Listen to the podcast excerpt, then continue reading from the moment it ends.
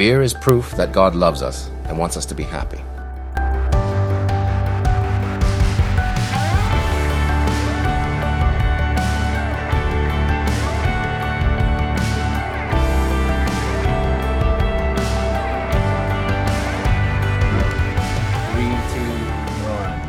Welcome back to the Go to Hell podcast.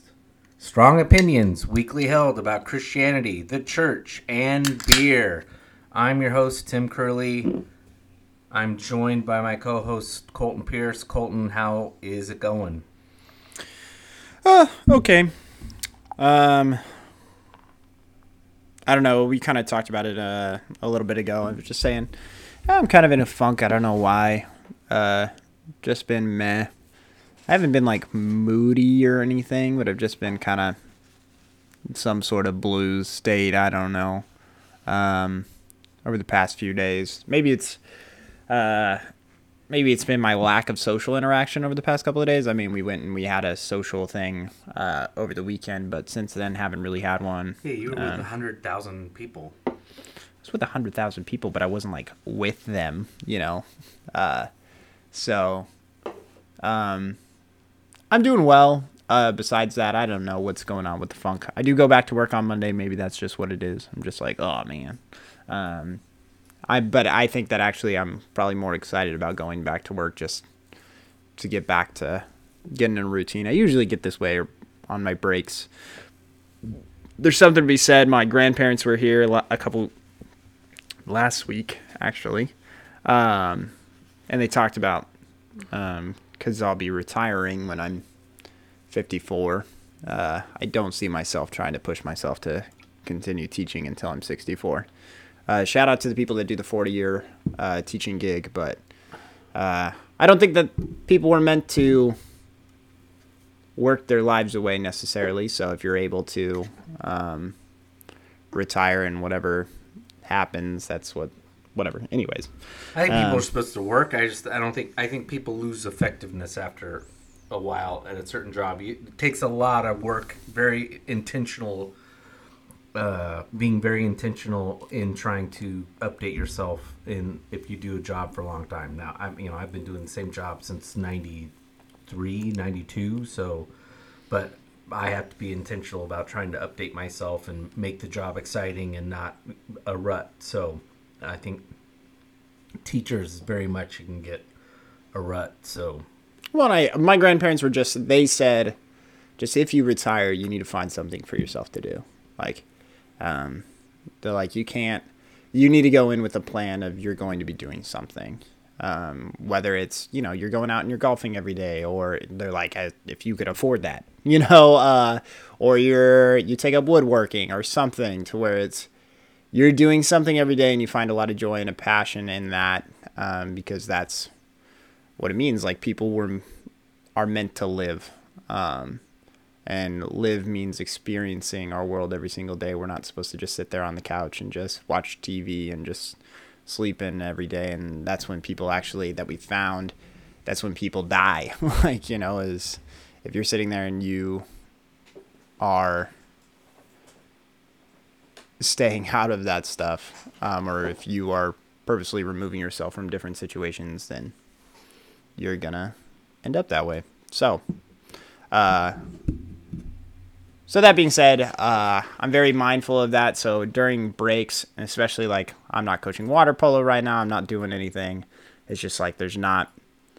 I am taking care of my daughter each day. That is a job and and a and a responsibility, but I don't know. She doesn't really interact with me, so looking forward to get getting back to some interaction next week. So, uh, how are you, Tim? uh, doing pretty well. Uh, getting back into the swing of work after being off for a week, uh, ten days. Uh, scheduled being off, and then also had the flu. So You must be a man of leisure. I am a man of leisure. Even when I work, I'm hardly working. Um, this is not complicated work that I do, um, which is why I enjoy going on these trips like we did over the weekend, and then the Vegas trips, no, the NASCAR trips, because it keeps me fresh and uh, I think it shows the photographers that I manage that I know what the hell I'm talking about, and I'm actually pretty damn good at it. So, and the other, I think that matters to be able to be like, oh yeah, this guy can actually do the job. So, uh, he's not a glorified paper pusher. So, because I'll put my editing, photo editing skills up against anybody. So, Yeah, and it was nice. I mean, as somebody who works with, uh, who's gone with you a couple times now, uh, it's nice to see that the photographers respect you and they, um, and they uh, appreciate the work that you do.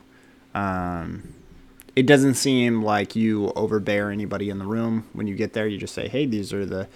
You talk to them about what the plan could possibly be and that kind of stuff, and people go and they find it and they do what they're supposed to do, and and they enjoy it. Everybody's extremely professional, and you don't seem too over intimidating or anything. But I think that they respect the hell out of your leadership, and they appreciate what it is that you do. So um, it's always kind of cool to see. Um, just and I think also it it makes you tangible. It makes you a real person as well. You know, because you know you talk about how you have photographers all over the country, all over the world, but it's like at the end of the day, you know, who actually gets to see you on a regular basis and and these guys do and it's or and maybe they don't get to see you on a regular basis, but it's still something that's tangible and that they trust you and they develop that through what it is that you're doing. Yeah, so we haven't actually. So Colton and I, along with my wife, went down to Los Angeles and did the Rose Bowl, the CFP semi, CF, oh, CF, CFP semifinal at the Rose Bowl game was the official name. So it was the Michigan Alabama college football game at the Rose Bowl, and uh, uh, I was editing, and Colton and my wife were uh, running cards. Basic, uh, basically, the photographers uh, hand over their memory cards, and then um, I access those during the game um, to edit the pictures and send them out. So there, I spent probably a third of the game myself out on the field, uh, and then the rest of the time in inside the the bowels of the Rose Bowl, uh, sending out. I think we sent out just about 200 photos that night. Um, we'd sent out about 180. I had sent out about 180 between there. We had three photographers there, so um, and it was all pretty much just important plays. There was a few things here and there. There was a moment uh, early on in the game. It was the first TV timeout, uh, so it was like five minutes into the game. Um, one of our photographers and uh, one of my employee, my only employee actually, Chris, was in front of me and I leaned over and I the light at the Rose Bowl is always phenomenal. I, I can't remember the last time it's rained. I think once that I can remember in my lifetime on a Rose Bowl day. Um, Wasn't that last year? I thought it rained last year for the Rose Bowl. I think it rained in the morning, but it, I can't remember the last time it's rained during the During, game. Gotcha, gotcha. Um, there's been times where it's rained in the morning for the parade, or it's rained the night before, or it's rained in the middle of the night. But for some reason, Pasadena, January 1st or January 2nd, the rare times it's January The skies 2nd, it's, open it's up. just the skies are blue, and it was nice, uh, nice skies. And when they, they play it, I think they intentionally play it at a time so that the light looks really nice um, on television.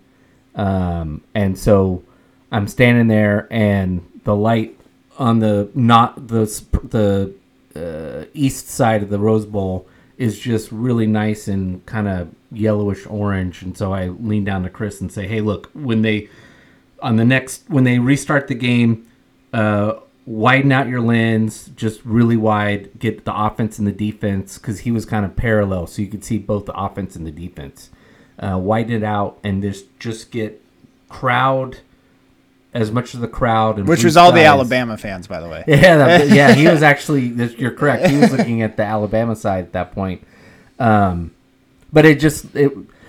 I think he was able to shoot the north side and the south side with the because he took several angles, but it just made for really nice like. The, it, I I could see that as a photo that was going to sell for a couple for a lot of years when people are doing books and stuff like that. Here's what the Rose Bowl game looks like, and it ended up being probably a memorable, iconic game in the history of the Rose Bowl and the playoffs. So it'll those pictures will sell for years also. So anyway, uh, yeah, so it was a good day. I, I, there was one moment, I think it was maybe the end of the first quarter. My wife came in with one of the photographer's cards, and um,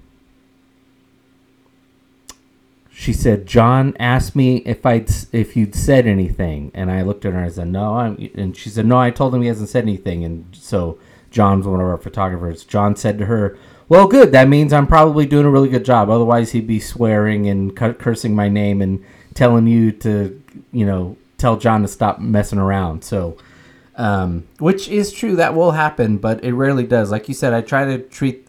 I, I don't like doing the boss relationship first of all, most of these people are contractors, so it's really not my place to treat them like that. Um, but second of all, even if I, I, just I don't like, I frankly don't like managing any, anybody. I don't like managing children. I, I don't. I don't like because uh, part of it is I just I'm kind of lazy in that way if I'm really being honest. But it's also you don't want me managing you because if I do, then Dick asshole Tim's going to kick in. It's just like, this is the way we're going to do it. We're going to do it this way. There's no arguing about it. If you got a problem with it, then you can shut the hell up and get out of here.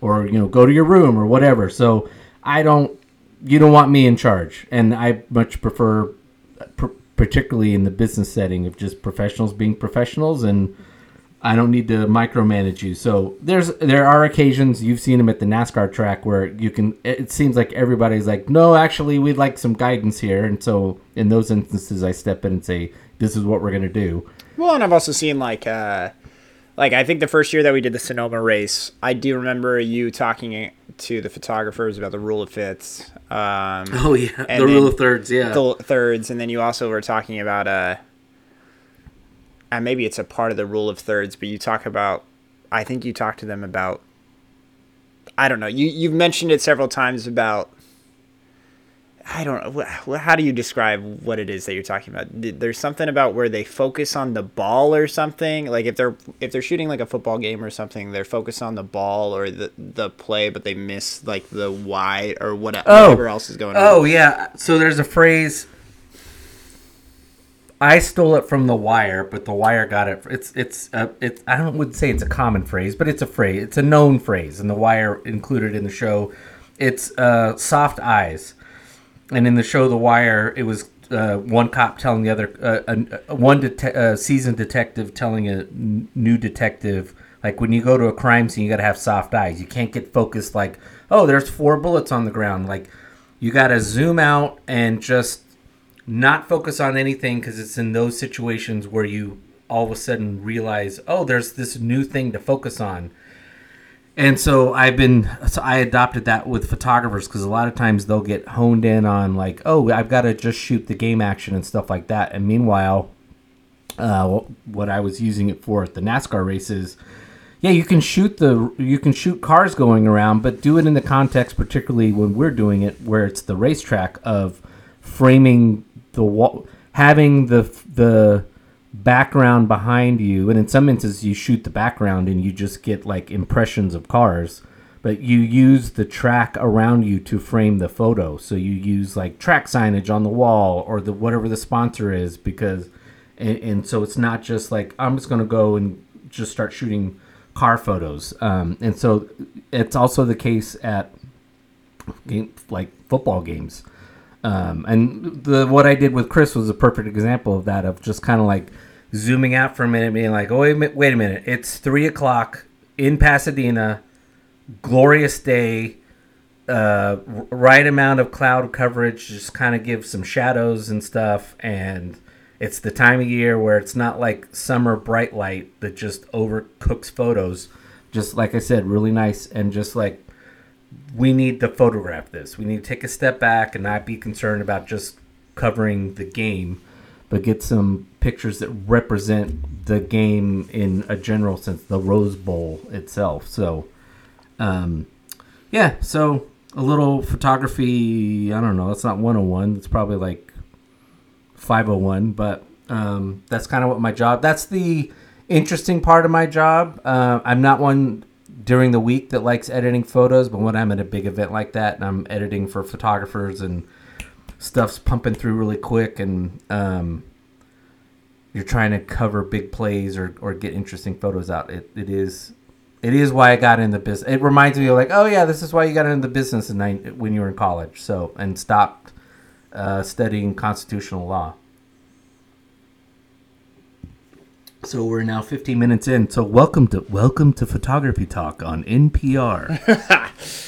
uh, so anyway, yeah, 60 so- minutes. But uh, yeah, you and I had a great time. The Rose the Rose Bowl is always fantastic. Uh, they just seem to have a culture built into that the tournament of roses that I don't care who the leader is, who's actually the CEO running the show.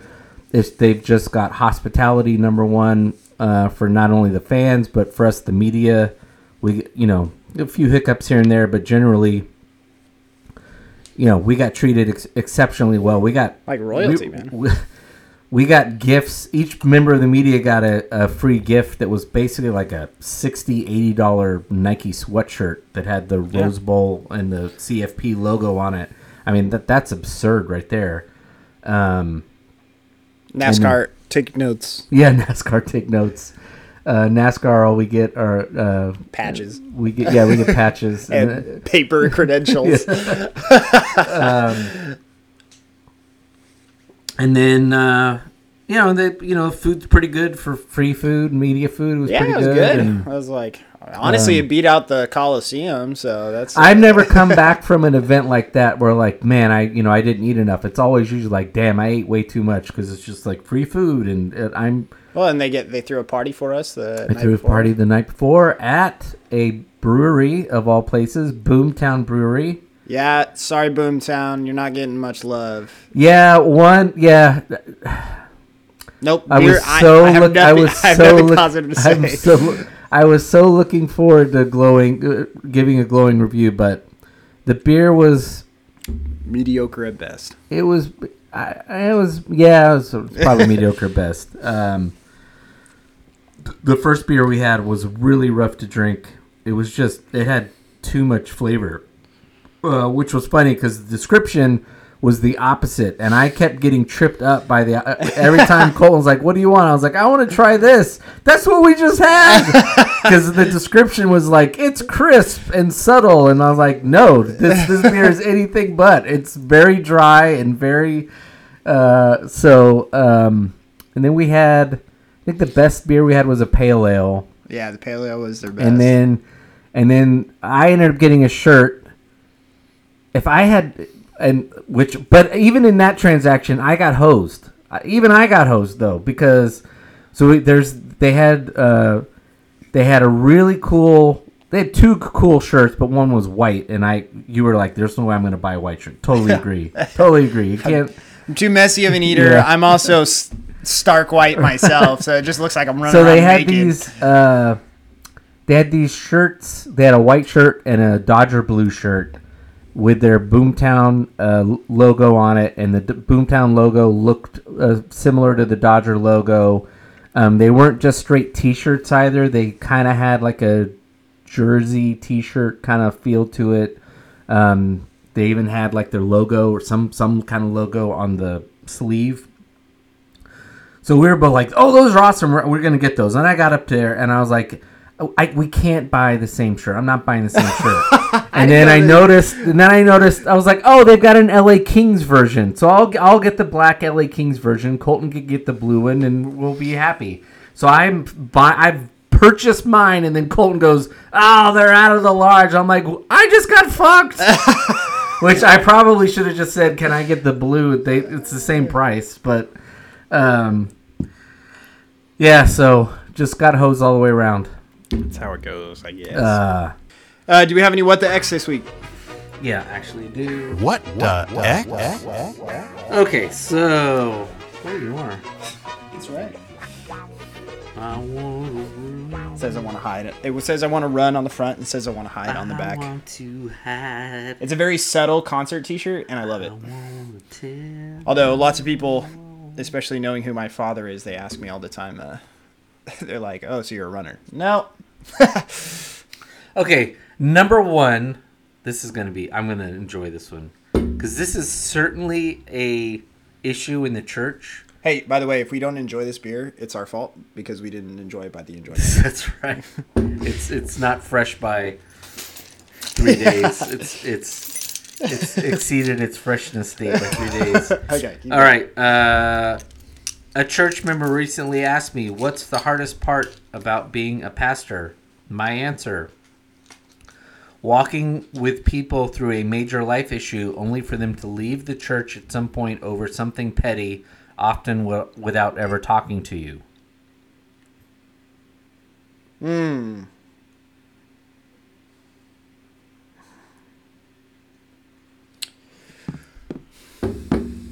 That person sounds like they've got something going on. I don't know. I've ha- I felt that way with friends before. You know, where it's like you, you walk through some stuff with them, and but leaving the church, leaving the mission, or did you put too much head on yours? I did. Also, you're getting the bottom half. I got to pour mine first, so that means you're probably getting all the sediment.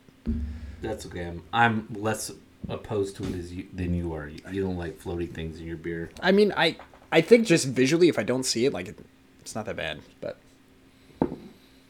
Yeah, it's three days expired, for sure. uh, it's pretty tasty. it is. Um, yeah, I think it's tough. Uh, but, which, by the way, we're drinking the Stone Drink Enjoy by One One. Their Enjoy by series is actually really good. If you're opposed to hazies, they don't actually really taste hazy. No, Um, they're uh, usually I they're hazy in color. they're hazy in color, and I think that's why they but- and I think that they don't filter them. So that's just they say, all right, it's a hazy, and they send it out. But they usually have a West Coast kind of flavor profile to them. Yeah, there's nothing tropical or juicy. Juicy, About that at nope, all. nope. Um, yeah, I think that that's really tough. I I don't agree that that would be the hardest thing about being a pastor, but I don't know. I I haven't been in that, and that sounds like somebody who's coming from a place of hurt, honestly. So I don't know. Your thoughts, Tim? Uh, well, keep in mind, I think my personal experience, I've always been in large churches, and I just I never knew it. Uh, and I don't know how many people. Obviously, the vast majority of churches are not large churches. I mean, large church is tech, I think the, the definition of a large church is over 400, I think. Um, now, there's a lot of large churches that are now taking up the church population because people are being attracted to large churches because I think large churches are managed by the kind of person you and I like as a pastor. It's somebody who can manage an organization, sets a mission and vision, has a. Um, they are not personable people. They are probably an introvert, but they are very good on stage when they're talking to. They're very good on stage talking to a lot of people. They are not someone you want coming to your house when you're on deathbed. Um, they're that's not them. They are, or they could as easily be running a mid-sized to small or even maybe a large corporation as they could be running running a church um, they're basically a tech guru they have all of the uh, they have all of the uh, charisma of a tech guru they just happen to be running a church i think a lot of people gravitate towards that in fact one of the photographers that we were working with this weekend i didn't know he went to church um, Saddleback. um, and we asked, so it came. He brought it up, bringing his He's a big Rick new Warren kid guy. to church, and um, well, I was gonna ask. Him We should have, yeah, we should have asked him how he felt about the woman pastor. yeah, I should. Oh. I, I, it was on my mind. I was like, eh, I don't feel like this is the place to do it, but I, at some point, I, I knew there was something that I wanted to ask about Saddleback, and I was like, So, how, and so I was gonna ask about Rick, but I was like, no, he's not there, right? Like, I would not have brought up Rick because my wife despises him. So she, I, I don't think she could have hidden the look of disdain on her face if I had mentioned Rick Warren's name. She she would have been like, ugh, and then that would have brought up a whole. But anyway, he was like, yeah. we go to Saddleback. Oh, cool! And y- you and I were like, oh, cool, like hmm, like, and then it was awkward. It's like, oh, cool. I mean, partially it was just oh, cool because I had no idea. Yeah, I asked if he went to the main campus or if they. I had no one of the idea. satellite campuses. I'll just say his name. I had no idea Brian even went to church. Yeah, Uh, the way Brian talks and kind of looks, I could have just assumed. And I'm not great with last names. I could have just assumed he was Jewish as he was like Christian. it's the bald spot on the back of the head. No, no, no. It was uh, anyway. If Brian ever listens to this, Brian, I'm sorry about the bald spot on the back of your head thing, but Danica was Frankly, I didn't even notice it. Danica says she goes, I can't find him anywhere, and I'm like. I've got a very specific thing that I'm looking out for. When it Well, comes- I mean, I told well, Chris, I was looking for his floppy hat. The hard part was when I couldn't find him anymore. He had taken it off because it's That's fucking right. nighttime. I was Yeah, like, so, so, he wasn't like, wearing it anymore. Back to the game. There's hundreds of people on the sideline. We're Yeah, and then- find three people in a stack. and then Danica's like, I can't find him, and I Two like, of them are very tall. yes, but they're but they're low but for they're their but they're down on their knees probably. Um, so anyway, so I was like, oh, Brian goes to church, and again, you know, I, I think the hard part for you and me, well, maybe not. I'll speak for myself.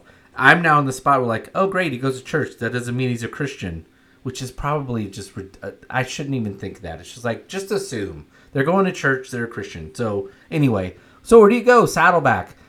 Okay. Cool. still not convinced. Yeah, I was like, all right. So just, like, Eye roll. Uh, anyway, Let me guess, you came through Doug like, Fields I- Youth so Ministry. there's a reason why I brought it up, so we're not just shitting on Saddleback or trying to make our friend Brian feel bad. he said they they were going to a smaller church yeah, they do. They do. and they liked the community of it, but they could not stand the pastors. And I think that's the problem with. I think that might be when we've stumbled again, uh, once again, into a discussion about why the church is crumbling. I think it's hard to find the talented, the kind of talented people you need to find at a small church because those folks don't want to work at a 60, 100, 120, 180 size church. They want to work at a big church. They want to be in at a place where things are happening. And I'm not saying this a, I'm not trying to make this sound like these are terrible people like looking for the limelight. It's just you want to feel like you're at the place where hip things are happening, the kingdom's happening, and it's much easier to feel that at a place that's got 400, 600, 1,000, 2,000, 3,000. Now, where the church needs to get honest is those kind of places have their downsides as well, which a lot of it's leading the pastors into uh, really bad situations where they fall in love with themselves and and forget who's in charge and what they're serving. Um, but anyway, so I so to get back to the X post,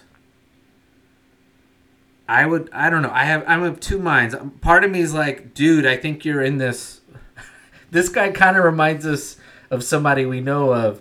You're too, a little too worried about what people think about you and not just like okay people have left like Yeah, well, and also, I mean, what I think is, I think of scripture where he says, you know, you got to shake the dust off your feet and understand that what you are doing is, yes, I, we understand that it's a calling and there's a passion um, to what it is that you do, but and even if you are highly invested in, like you said, like if you're the the type of pastor that's at somebody's deathbed or whatever, um, or they do the house visits and that kind of stuff you, you should not be building your self-worth based off of and i don't think that this is true with i don't think that you should do this with anybody where you are where your self-worth is determined on it where it's transactional. Correct. And that's what it seems like from this situation where I'm like, you're coming from a place of hurt, and don't get me wrong, humans are transactional. We are. Like, we want, I do this, you do this for me. But actually, that's a very shallow relationship. Um, and so, well you, i would put it this way it's hard to train your brain and your spi- the your mental and spiritual side to be both Well, I guess in the same in in you're saying it in a very clin- uh, succinct way, but it makes it sound worse than I think what it comes across as like oh it's clinical or uh, uh, transactional, but th- that's the perfect word for it. But it it sounds like pejorative when you're saying it. But yes, you have to train your brain of being like, I'm going to, as a pastor or even a lay leader, just I'm a lay leader. I'm not being paid here, but I'm like, I'm part of a church. I'm part of the leadership.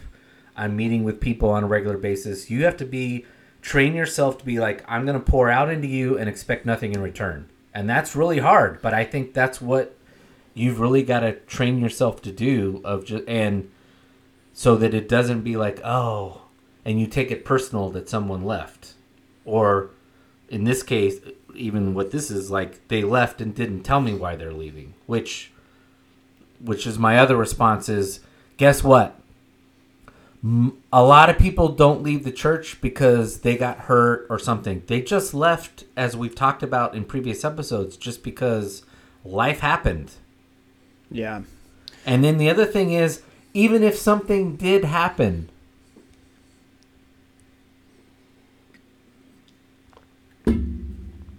do you really expect someone to like walk into your office and be like, "So, just so you know, I'm leaving and I'm leaving on these grounds and we're to have a conversation about it." And then that's just I you know, I guess in an ideal world you'd love that, but do pastors ever have that conversation really? Do they really sit down with the church that they're leaving and taking another job and be like, "You know, I'm actually I'm leaving and taking this other job cuz it's bigger and they have more money and you guys are smaller. No, you just leave and you tell everybody everything's great. I'm just moving on to the next job. So I don't, you know, this level of honesty that you're wanting, like, I want someone to tell me why they're leaving. It's like, eh, But I don't think that that's going to do anything. no, I don't either.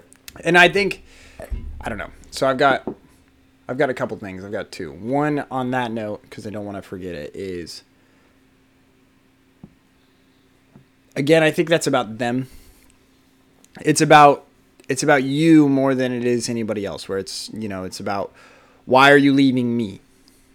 Um and I mean like it's the whole like you see this with families sometimes where like the dad and the mom, you know, they make the children feel guilty about leaving the home or, or Right. leaving and going somewhere else and and that's one of the things that they have one of those problems and something that you've ran into with a pastor at with the pastor that we've talked about on this podcast numerous times where you know they believe that they can console or you know they don't understand even when you're telling them blatantly to their face. It- it's this this idea they believe that they're living in this perfect world and that They don't Wanna, they've done everything that they can to hold Right. you here and that and you're not reciprocating it and it's like no you've been you haven't listened to a word that I've said this entire time You're you're leaving because you don't you won't listen to me explain whatever I want to explain. It's right like, and no, there's just- there's, there's just- a number of reasons of why people leave the church or why they leave a specific church and maybe this person's talking about leaving the faith and they poured as much into them as they possibly could but again that's where we talk about scripture where it's like you shake the dust off your feet right. The other thing is something for food for thought for anybody that's listening to this podcast is there are three different types of friendship that are outlined by Aristotle. Aristotle talks about the first one is he talks about you have the transactional relationship friendship. It's a reality of our world. We can't ever sit there and say that that doesn't exist. As much as we, as much as Hollywood doesn't idolize or whatever, you have to acknowledge that in your life you have transactional relationships. Sure, it's most it's you know business relationships. I was like for that- certain business but also relationships, a large majority of But also there's also personal relationships that are that Personal way. relationships are transactional. The next level of relationships is what you have That, is that's frankly in a lot of ways that's that's parent child relationships.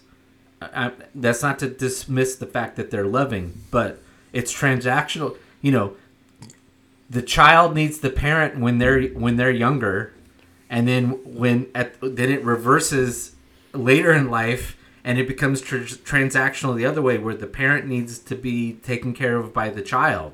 right.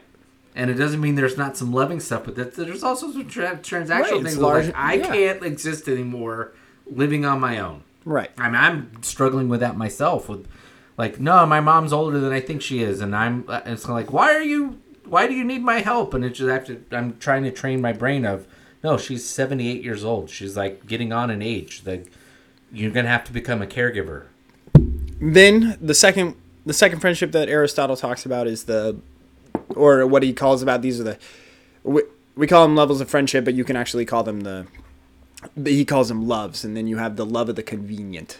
Um, and usually, how I describe this to teenagers is uh, these are the people that friends with benefits well, it's not even necessarily friends with benefit. Well, I mean, kind of in a way, but also the same. Like I, I explain it to them where it's like, hey, do you have people that you see in your classes, like maybe in this English class, where you talk to them only because they're at your table, but then when you go out into the world, Yeah, you they're not true You don't ever hang out with them. Right Or like that's one of those things where it's like you have their number in your phone, but do you ever text them? Do you ever hang out with them? No, it's it. But yet when you guys, but you look forward to class with that person because again, they're that person that's going through life with you. They're struggling with you, and we have people like that that are in our lives all the time. And something that I would say about this relationship is, I, as much as I said it was transactional, I also think that for this person it was convenient. This is a person that is giving up their time or they're wanting something from you, and I do think that there is a transaction element to it. But at the same time, they are there, and so therefore, once they leave, then it's no longer convenient. And you may you may not like losing those friends right like we talked about I, I talk to kids about this too when we talk about the love of the convenient where it's like they may have been on your soccer team when you were and you played soccer for four or five years and you saw them they were at your house every single weekend and, and that was something that was there. But then all of a sudden um, you decided you wanted to try volleyball instead of soccer. And so you played club volleyball for a year or two or whatever and then you're no longer with them. And then you see them a couple years later. Now you're in high school but you're not friends anymore. And it's because the the convenience is no longer there. Right. And I was like, you might be able to reestablish it, but they have their friends, you have yours. And so this became something that was significantly more convenient than maybe what you realized. And then finally, what you have is you have the unconditional, which is the thing that we're all striving for, which is the we love you no matter what it means to us. Um, and so when I see this this situation that you're talking about is I don't see this as an unconditional friendship or an unconditional love towards that other person, which is what Jesus Christ is calling us to do. Is to love other people unconditionally. And yes, that is extremely hard and that's not hardwired into our brains. no Um, but i agree with you but as a leader of the church, that's something that you need to know. Yeah, you have to treat. I think. I think we have this. I, I I think I think what you're laying out is the way it should always be. It doesn't matter how society has changed.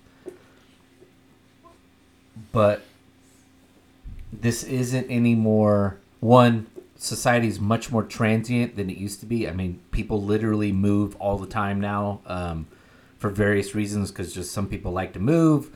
They move from job to job. Literally, some people are in the military, so they get moved all the time.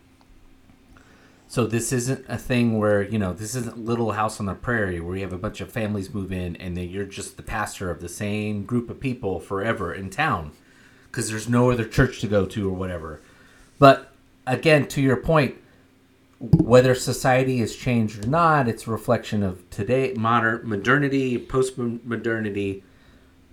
I think if you're a pastor, you have to look at your congregation, and I'm not saying it doesn't mean you don't build relationships, but at the end of the day, you have to look at it the same way the Samaritan did. The Samaritan took care of the person that they needed to take care of and moved on. It wasn't like, hey, now you know I'm going to put you in a room and then I'm going to come back in three days and we're going to break bread together and we become best of friends and all this kind of stuff. It's like you take care of people as they need to be taken care of. Which leads me to my last point on this post. I, I I think the big takeaway from this post is there are two views in the church right now. And one view is to say people are leaving the church. Let's blame. Let's find out reasons why these people it, are leaving for bad reasons.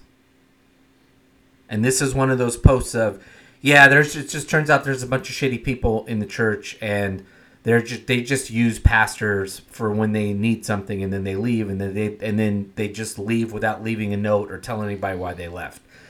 Look, I don't think that's helpful. I think this is one of the reasons why taking it out of the church, why politics is broken, because politics is the same way. Both parties, both conservatives, progressives, want to sit there and go like, these people used to be part of our tribe and now they've left and so they're bad because they don't really believe in capitalism anymore. They don't really believe in in uh, progressivism anymore. Whatever the thing is, or they don't believe in the Democratic Party. Instead of being like, why have we driven all of these people out of the church? Why have we driven people away from our political flavor? Let's have some in some self reflection on maybe what we're doing. And it might just be because things are changing. I would say, in a large part, the reason why the church people have left the church is because we're a more secular society. It's as simple as that. It's not any more complicated than that. We are not a religious society anymore. We are certainly not a Christian society anymore. And so it stands to reason people will leave the church. But to whatever extent the church, the church should be fixated on what have we done to accelerate that, to make it easier for people to leave, instead of, oh, well, turns out we just had a bunch of shallow people who were just tra- transactional and they just wanted help when, you know, they were going through a divorce. And then once they, well, I got them through the divorce, they, they left and went on somewhere else. That, that's just a, just going to leave you a bitter person and a terrible pastor at the end of the day. There's there's nothing helpful in that. And it's not going to solve whatever problems. It's not going to make the church better in whatever way the church needs to be better, both big church and, and local church. All right, one more. Dear Christian, following Jesus will never result in you becoming a bully. So if your Christianity is causing you to be be a bully towards others, that is a sure sign that you are following someone other than Jesus. He said, "Blessed are the meek." Blessed, not blessed, are the bullies. I, I agree with that. I just there's a lot, there's too much of the bully shit going on. So I mean that one's an easy one, but I don't know. They obviously didn't read anything from the book of Samuel where David's bullying the Philistines around. So, no. Jesus. Oh, right. We're talking about after Jesus. Got you. Got you. We're talking about Jesus. Oh, we're talking about so, Jesus. No, yeah. Uh, yeah, that's an easy one, I think. Uh, you're following It's someone. a nice cheap sentiment, so I, I had to throw it in there. It's good. All right. Uh, gonna take a quick break and then hot topic. yeah, quick break and then hot topics. We haven't done a hot topic in a while. Well, I've got three of them. Oh, They're hot topics to me. They may not be hot topics to you.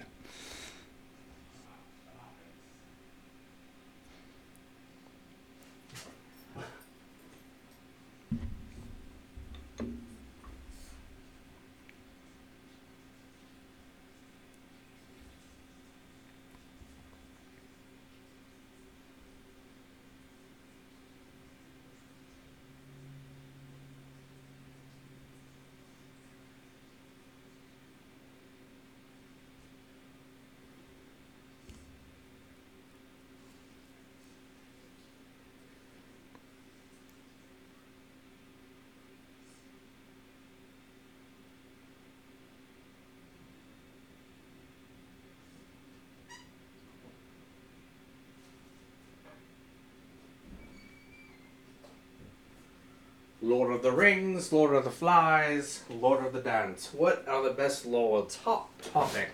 All right. Wow, this is another episode where Tim's Tim's the one not. He's flying by the seat of his pants. All right.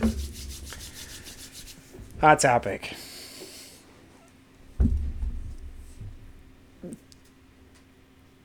Actually, this is gonna be hot. This is gonna be hot. wow, this might be controversial.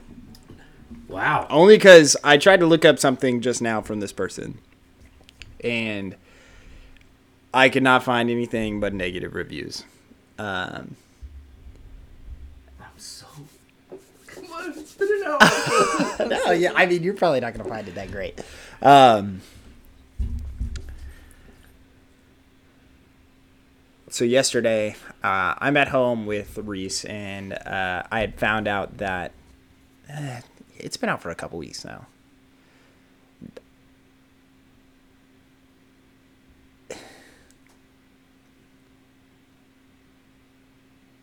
And I think that every person should go and watch this. I I'm not making like we we talk about movies and that kind of stuff on our you're like are you like really stressed about this? I'm just waiting for you to get it out. Um Anticipation. now he's just gonna make me like drag it out. I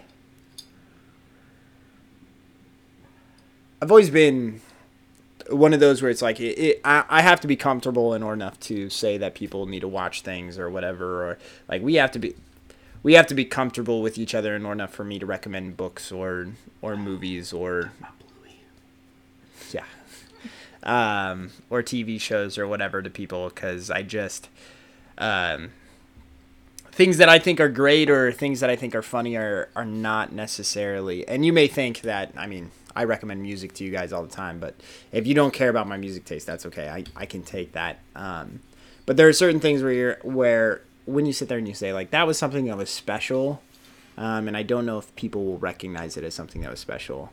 Uh, and what's really funny is you're gonna laugh at me when I say what I'm gonna say. Is uh, Dave Chappelle came out with his new special. Oh, I haven't seen it yet, but I heard a really good. Uh, Did you hear good reviews about it or bad reviews? I didn't hear a review. I heard a really good joke because Chappelle doesn't.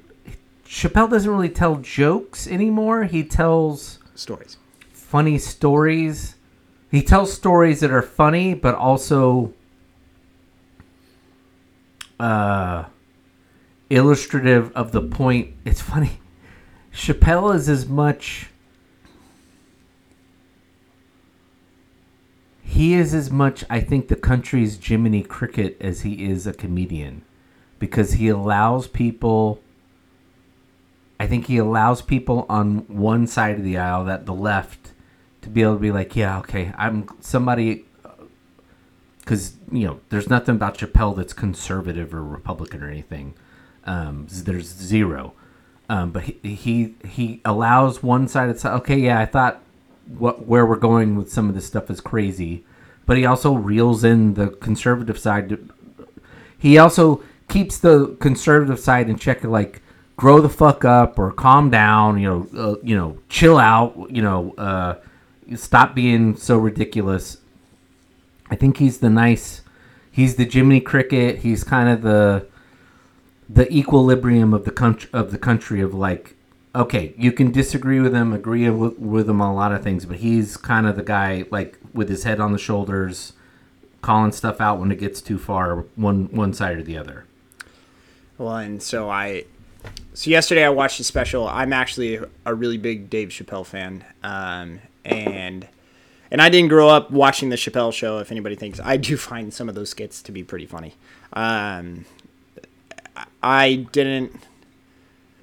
I watched his his Netflix specials in 2019, and I was like, man, these things are funny. Um, but yesterday I watched his newest one, and I don't recommend this.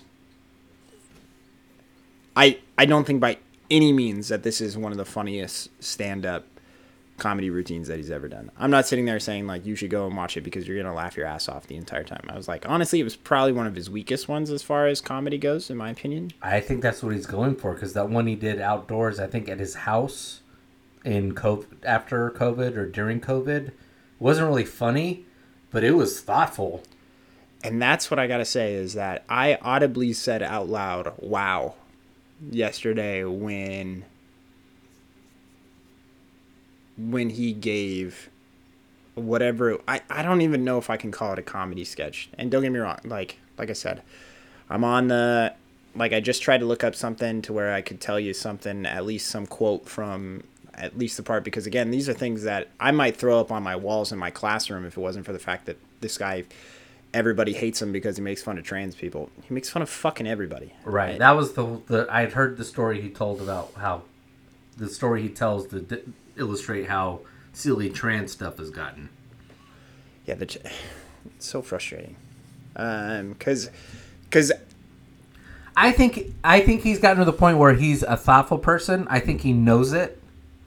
I don't think he's. I think he's actually leaning into that. It's not really a comedy comedy special, and I think the reason why it's still funny, it's not because he's telling jokes. It's he didn't. because he didn't even end the special with the fucking joke. Like that's how much he's dedicated. it's to the fact that it because- He's either telling a real story or an illustrative story, and the way he tells it is funny. it is funny, and uh, there's like you know, there's he- little jabs Dave- in there. Dave you know? Chappelle's funny. He is. and he could tell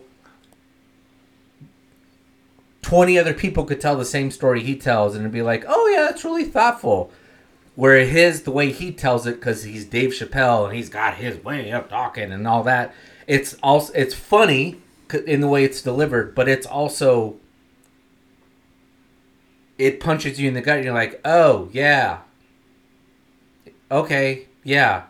And I mean, you know, again, he- he's gone hard for the last two or three on trans, but if you're someone on the right and you're not actually like, if you're not thoughtful and just reflexive and be like, yeah, well, he's just, you know, one other fucking black guy who claims he's been persecuted. If you if you don't just get reflexive about it and just listen to what he says about being pulled over as a black person or whatever, and just be like, oh, yeah, and again, doesn't mean you have to be sold. I'm not saying, oh, it- you know, this. We're, we're not. Neither you or I are saying the gospel according to Dave Chappelle. No, but I'm saying that But if you're not challenged by what he says in a funny, entertaining way, then just stop watching well, and and just be like, oh, maybe there's some things that I'm not thinking about on this particular topic. So, I think it's the last 20 minutes of his special. He doesn't tell a joke. There's not like there's like a little like quip here, a little quip there, but it's not it's not building to anything. It's he's using his platform to say something. And rarely do I ever appreciate celebrities for using their platform to say something. Like it's like Because most of them aren't as thoughtful as he is.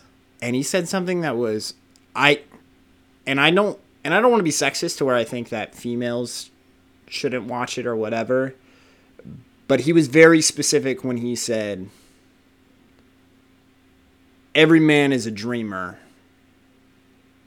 And I at that moment I was like every guy in the United States needs to watch this special cuz he he just said some things where I was just like I was like, okay, Dave Chappelle is is now my favorite comedian of all time. like I was like, I I don't know why it resonated with me so much, and, and maybe you'll watch it and you'll be like, I don't know what the fuck Colton was talking about, but I I felt like it was worth enough to say. I think he said some things that were where it transcended comedy and it transcended life. He talked about he talked about the slap with with Chris and Will. Right. And it was actually probably like one of the most Christian responses that I've ever heard in my life. And one of the things that we try to talk about in this podcast is so and to give you kind of a snap a snapshot of what goes on in this comedy thing is you know he goes after the trans people but that's not really what he wants to talk about he just kind of gets a little quips on them so like when every that's all people want to focus on when they talk about the special but Let me just say real quick. His point is, all Chappelle's point is, is don't get upset with people who are a little like freaked out about this sudden change. Like, have a little grace with people who are like, okay, I just now I'm supposed to just look at you as the opposite sex. I think that's basically his point. Is like, give us all a little room and some time. And don't get all uppity because we're just like, oh yeah, clearly you just decided one day you're a woman, and so now you're a woman, and we're just supposed to be like, sure, yeah, whatever. That I think that's literally his point, and it's per, and we're in such a strange era where it's like that's somehow profound, but it is because he's the one who's who's got the fu money, as you and I and our friends talk about, where he can just he can be the one who stands up to like, hey, everyone, calm the hell down. Like if I just decided one day I was I'm white, you'd be like, no, what? No, you're not. Yes, that's not any different than this. That's not the story he tells from what I hear in this. But it's it's similar to that. It just be like, yeah, if if someone did this, you'd be like, that's kooky talk. That's all we're saying. Like, just give us a little room to be like, okay, look, you know, we'll deal with this. And But so that's what great comedians are. right. They talk about Great comedians are people who are great. Com- great comedians are what court gestures were. Court gestures back in the day were the one were that was the one person who could make fun of the king because they were really funny and they did it in a way where even the king laughed. But he was the guy who could say the thing that no one else could say without having their head lopped off. right. And that's what great comedians are. They're not just funny. They're also the people in society who are pulling the fire alarm saying, We're being told we can't talk about this thing, and I'm going to be the one who pulls the fire alarm and talk about this thing. And everyone laugh and be like, Oh, okay, I'm in a group. Uh, I'm in a room of people and we're all laughing, so we can all laugh about this, and it's not really the like thing that if I touch, it's going to burn me or electrocute me. And we can all have fun with it. And it's not like, oh, you're an immoral person for talking about it. Now, to your point, Dave's not really all that funny anymore. He's just leaning to like the philosopher. He's like Socrates. Well, and don't get me wrong. in a funny way. His 2019 special, I laughed so hard for that. Is that the one that 2019 was in. Atlanta? That's the one where I think he's in Atlanta. He's wearing he's the, in he's wearing like the green jumpsuit. Yes, and he's in it. And that's so funny. And it is funny, but that's another one where like like he's in a room full of black people because it's in Atlanta, and he's going hard after his fellow black folks being like, "Let you know, let's not be so hard on Whitey." Yeah, and even and even his he got a lot of hate for his uh, SNL special, but I thought his SNL special was fucking hilarious when he talked about Kanye, when he Oh, talked yeah. about Trump. and I, I thought it was so funny. I I Because again, he's look. I look. Yeah, I don't want to make it sound like he, when he decides not to be funny, it's because he decides not to be funny. It's not mm-hmm. because he's losing his his funny gene. He's just decided, to your point, in the last twenty minutes of this thing, he's like, "I'm going to lean in on this, and now I'm going to turn it into. We're going to have a real moment." And I can do whatever I want because Netflix is paying me a lot of money. and he has a real moment, and it's fucking good. That's what I'm trying to like. Like I said, he he goes into the whole like Will Smith, Chris Rock thing for a bit because last year he toured with Chris Rock. So after the slap happened, or Chris Rock then went on tour with Dave, and so both of them are there. And then what is it? Two months later, Dave Chappelle gets attacked at the Hollywood Bowl. Dave, Dave, Dave gets bitch slapped by some trans guy at the Hollywood Bowl, so they've got something. To, and he talks about it on this special, and it's fucking hilarious. Okay, he talks about this whole situation, but when he sits down and he talks to everybody, so he's already done his jokes about Chris Rock and about Will Smith, and then he goes and he sits there and he says, "I see myself in Will." I see myself in Chris. I see myself as the one who's tired of people talking shit about me and I can't fucking take it anymore. And one more, the next person who mouths off at me or my family, I'm gonna go up there and I'm gonna punch the shit out of him. And then he's also like, and I'm also Chris Rock, where somebody where it's like it's a fucking joke, man. Right. Like, and he gets up there and he's like, he's like, and I resonate with them both. And he talks about the reality of that, and he's like, we're dreamers. We're people that are dreaming big. And and that's the title of the special is Dreamer or whatever. And it's powerful. I felt moved by what Dave Chappelle said and it's just an hour comedy special but i think that it's something special i think that anybody should go and watch it and if you're i think anybody should go and watch it if you're able to sit there and make it through the trans jokes okay if you're gonna sit there and be like he's making fun of the trans again or if you th- if you think Lil Nas X is fucking gold like I don't think our, our listeners are going to be that. I don't think so either. But, but they may also not be big Dave Chappelle fans where they're like, he's not that funny. And I'm like, I'm telling you right now, you shouldn't watch this because you think that you're gonna laugh. I was like, you should watch it just for the powerful message that I think that Dave Chappelle is trying to say. So you Um, alluded that there's like a almost like a Christian or Jesus message in something he talks about. Is it like what turn the other cheek or something? I, I think that there's something to be said about when he talks about We're people that have dreams. Every single one of us have dreams. So it's not us to sit there and judge. And and I, don't get me wrong, I'm the type that has judged Will Smith over the slap because I don't believe in violence and going and taking it out on somebody. But also, we should be sitting there and we should be able to understand where he comes from. We should understand where another person comes from. We should always be looking to understand other people and grow from that. Um, Yeah, I I think that's I think that's where I'm still struggling to be where I want to be. I think this this is kind of where you and I have been struggling with a cohesive message about like Ukraine, but also more specifically Israel. Like, why do we keep bringing it up? And I think even this continues to hone it in where you and I are conti- are I think where you and I are trying to be at and we're trying to teach ourselves, coach ourselves on a daily basis and what I think we want our listeners this community of go to hell people is to be where we're not reflexively being like, "Oh, I got to be team Will or I got to be team Chris Rock or I got to be team Israel, team Palestine, well, whatever it is, it's just like I don't have to have an opinion. Or my opinion is I could to Chappelle's point, I could see why. And even now in my brain I'm like, well, Will Smith and Jada Pinkett have an open relationship, so but that doesn't matter. doesn't matter. I could see why that upsets me.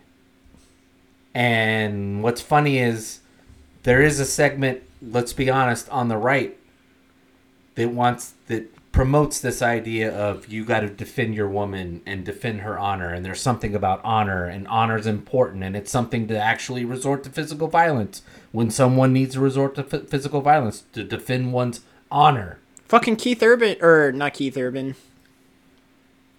Is it Keith? No, it's not Keith Urban. It's uh fucking uh Brad Paisley talks about it, and I'm still a guy.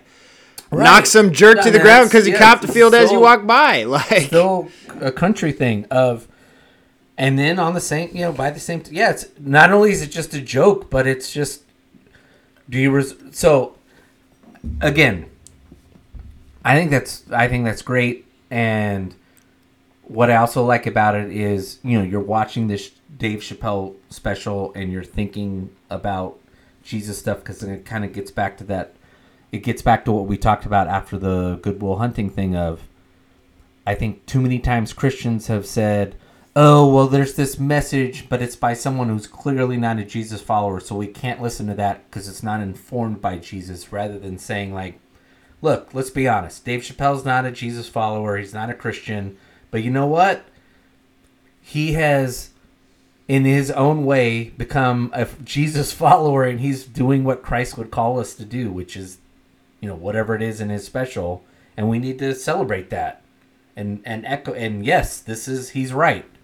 And so he might not do be doing it because he's jesus follower but this is a perfect example of what jesus would call us to do because jesus has infected our culture even though we're not a lot of us aren't directly following him. And let's let's highlight more of that behavior. And is the behavior what saves you? No that's not what i'm saying we need to be we need to understand jesus is who he is. We need to follow jesus believe in jesus. But we also need to when we I, too many times the church particularly uh, protestants because we're so consumed with oh we don't want to become works people. We need to celebrate the works when they're done, even when they're not done by Jesus followers, and say, like, this is a perfect example of what Jesus is calling us to do in this verse or that verse or whatever.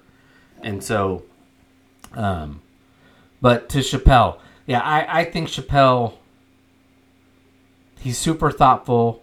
You can actually see how thoughtful he is in The Star is Born, which is one of the rare I've honestly never seen it.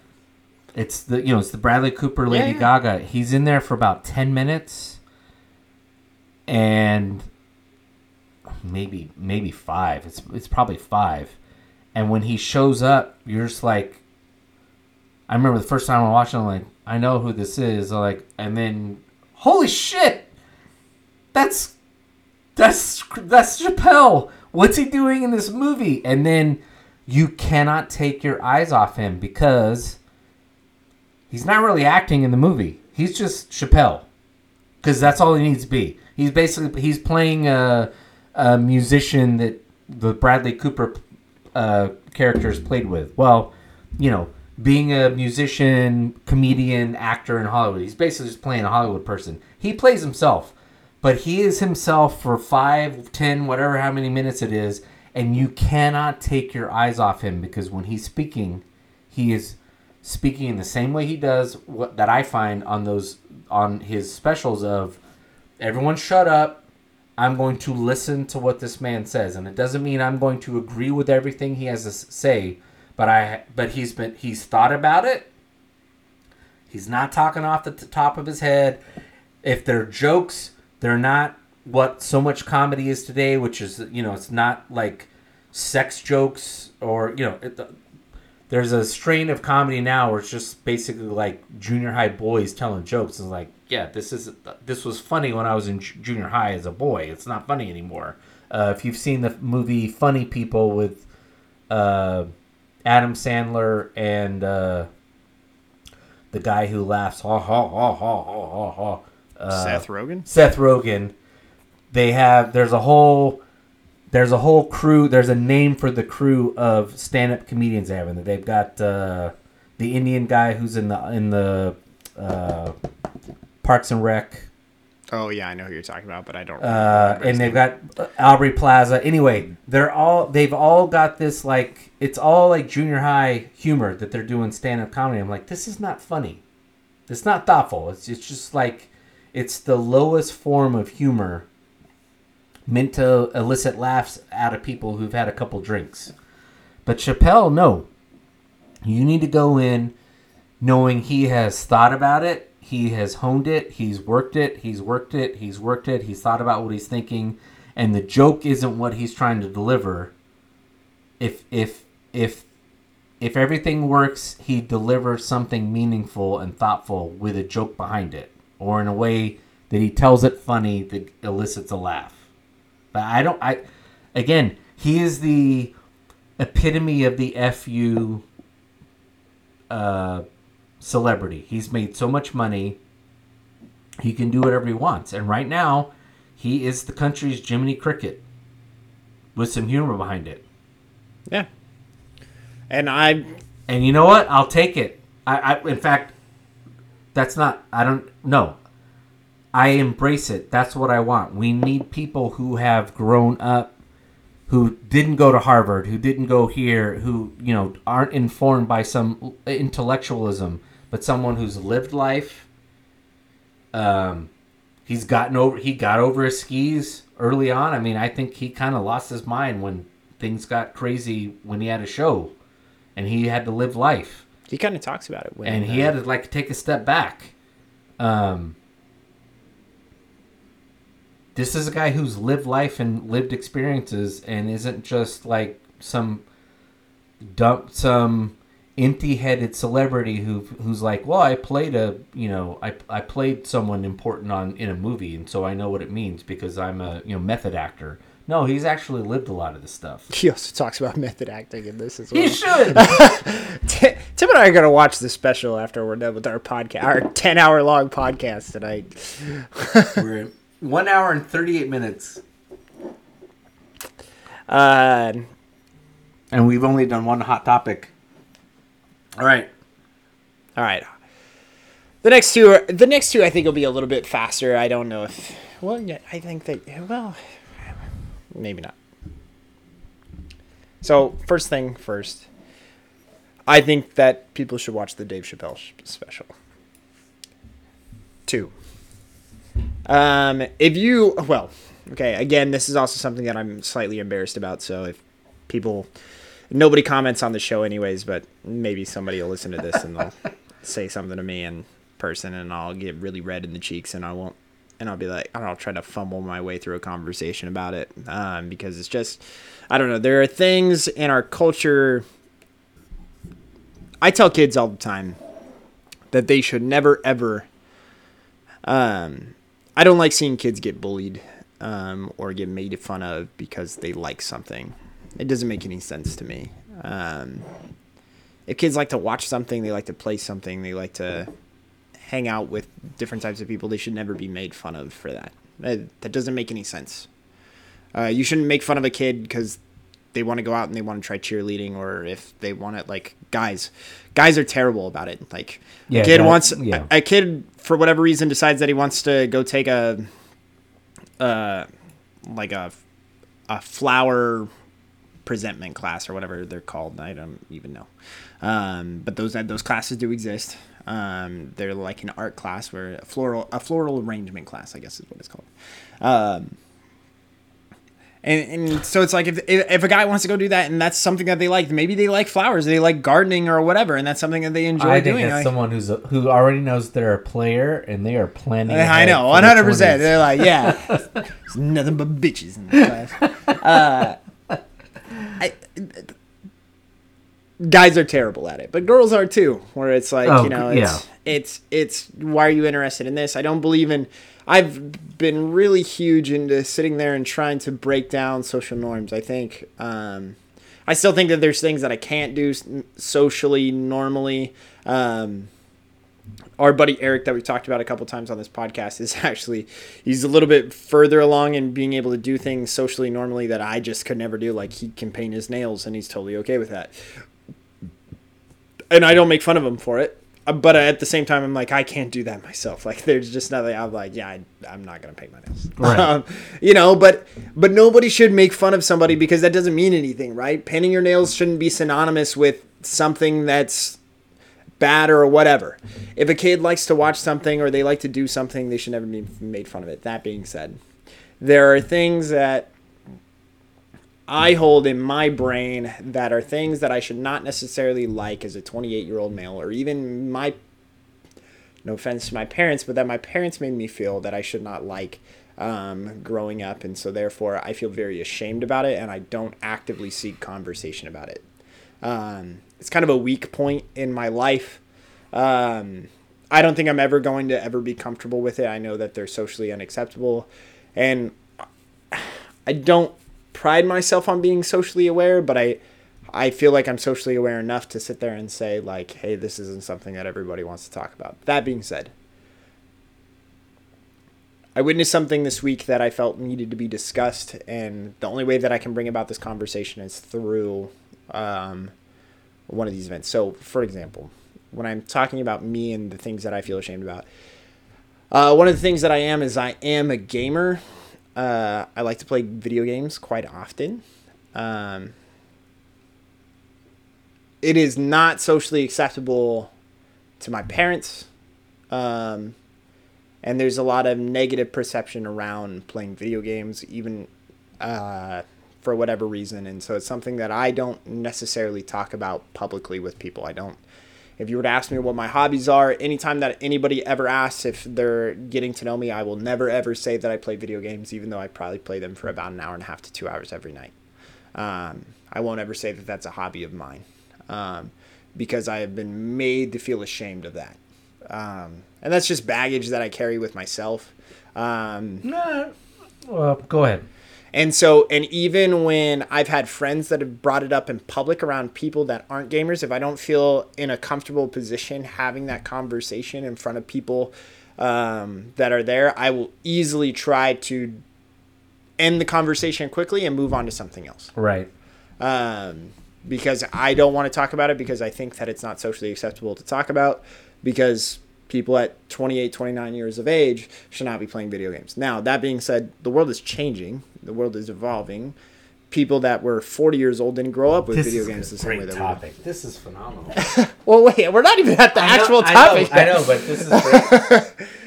So another one, for example, and this is the what I'll end on before I let you go into your converse eh, where you want to go, and then I'll, I'll go into because mine's going to spiral into a different conversation. But I think I was trying to lay the groundwork over the fact that I I don't feel comfortable necessarily talking about this subject because again, it's just it's tough for me, and so I'm gonna bring it up, and and that's okay. Another one, and again, this one's gonna be tough. It's gonna be hard to say.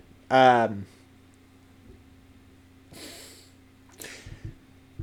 another one that's fairly common is I can't say it. Like this is so hard for me. I can't say it like recorded. Like you already. Like I can't say it. Like I'm so ashamed. Like it's so bad. But you shouldn't be ashamed of it. Nobody should ever be ashamed of something that they like. And and here's also the defense mechanism. No, this is also important. Is anytime that I'll ever say something about it, I'll immediately downplay it, but don't let me downplay. Okay, so if I sit there and I say that I like something, let me like it, and don't let me downplay it to where it's like, but it's like you know, and I'll give like excuses, you know, and it's like no, that's nobody should ever feel that way, right? When they're when they're talking about I'm something. dying here. I'm trying to say this to where I don't downplay it. Andy is dying here. He watches it at one and a half speed or listens at one and a half speed. This is like nothing to him. I and it- I'm gonna say it, and you guys are gonna be like, "This is You so like the dumb. Bee Gees. No, I watch anime on a regular basis. Oh, for love of God! You're laughing, or like, okay, but Not tell your truth and then no. So here's the thing: is socially that's not acceptable. At a tw- at even at so video games is becoming more acceptable. Watching anime at my age is not acceptable. Somehow being a Disney parent is acceptable, but watching anime is not. Um, I have something to elaborate on that, but I, I, again, nobody should feel judged. I think that there's a huge misconception out there. Don't get me wrong. There is a lot. Actually, okay. There's two things that need to be said, said about it. Is one, I think that there are large misconceptions about anime where it is if you there's a lot of baby out with the bathwater um, kind of stuff. Um, my wife doesn't even feel good about me watching anime. She's like, oh, it's all this and that. To which there are harsh realities of Japanese culture that are extremely misogynistic. That is true. So if you're sitting there and you're thinking that there are those realms of what, and if I don't need to explain that, you know what I'm talking about when I th- when I say that. To where people then completely over overload the system, or they say that it's kids. Those are the two options, and so they throw everything out with the bathwater. We're gonna get into something today when I talk about my hot topic where I'm not necessarily talking about a kid show. I was like, please do not watch this show with your children. Not for the misogynistic elements that we were talking about earlier, but just, and I'll get into that. But what were you going to say, Tim? oh boy. Okay, He's judging me for that. no, no, no, no, no. It's just because I think this will be it ten, end up being a ten minute Go for it. side thing before Make we get 10 away here. But I, I look, I this is why if you're listening to this podcast, you're listening to this podcast because it's not a 40 minute tight package thing. It's people talking. This is two guys talking at the edge of the bar off the top of their head and having conversations that maybe you thought about and you're like, finally, someone's talking about it, or you haven't and you find it thoughtful and then you can tell other people. So, a couple things. One, uh, and this is where it becomes. This is, I think, this is a really good topic. Where I'm going to go, where you've kind of stumbled, and where I'm going to talk about this, because this is, look, we want to talk on the show about, look, we're Jesus followers. We need to think about Jesus followers, but there are times where you have to put like your other hat on, and and be like, well, but we also live in society, and society gets to judge what society is. So why do I bring that up? You're talking about bullying. Look, bullying should never be acceptable. And hear me out. Uh, when I raise my kids, and this will be my the case as well, it is the case, and will be the case as my grand girls, and then hopefully a grandson come around. Uh, Papa, Dad, it was made clear when my kids were uh, when my kid stepkids were in my house. It will be this. That will be the case when my grandparent kids are around. The only thing that will unleash Papa, Dad on you is I find out you're a bully. One and two, you were in a position where you could have stood up to a bully or helped someone stand up to a bully. And I don't mean like getting in a fight, but being like getting someone out of the threat of a bully. I don't deal with bullies. Now, do not do not hear that as Tim ha- was not a bully when he was in high school. I was. There was literally I went to high uh, the school I went to was seventh grade to twelfth grade, and unfortunately, my friends bullied for two years, junior hires, and we had one kid in particular that we bullied as a ninth grader, and I think if I'm if I'm on the one hand, I would say it was terrible because we bullied this kid for a while. On the other hand, it was one of those situations that I think this is going to sound, I don't I don't think anybody listening to the show is going to be like what. It was one of those good bullying situations where we bullied this kid for a while, and the fact that the kid just kept like standing up to us by halfway through the school year of our senior year, he, he was like our little buddy. Right. But that said, that is one of the things I do not. The things that I regret in high school were, were the moments where I either bullied someone or I stood by and allowed people to be bullied on a regular basis. And I don't mean just, I mean, there are people, there's always kids in your class, your age group, who are weird.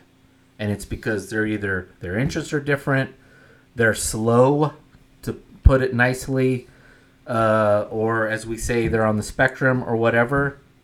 I think that's the hard part as a parent is to teach your kids to be like, don't bully those kids. I think that's the kind of bullying,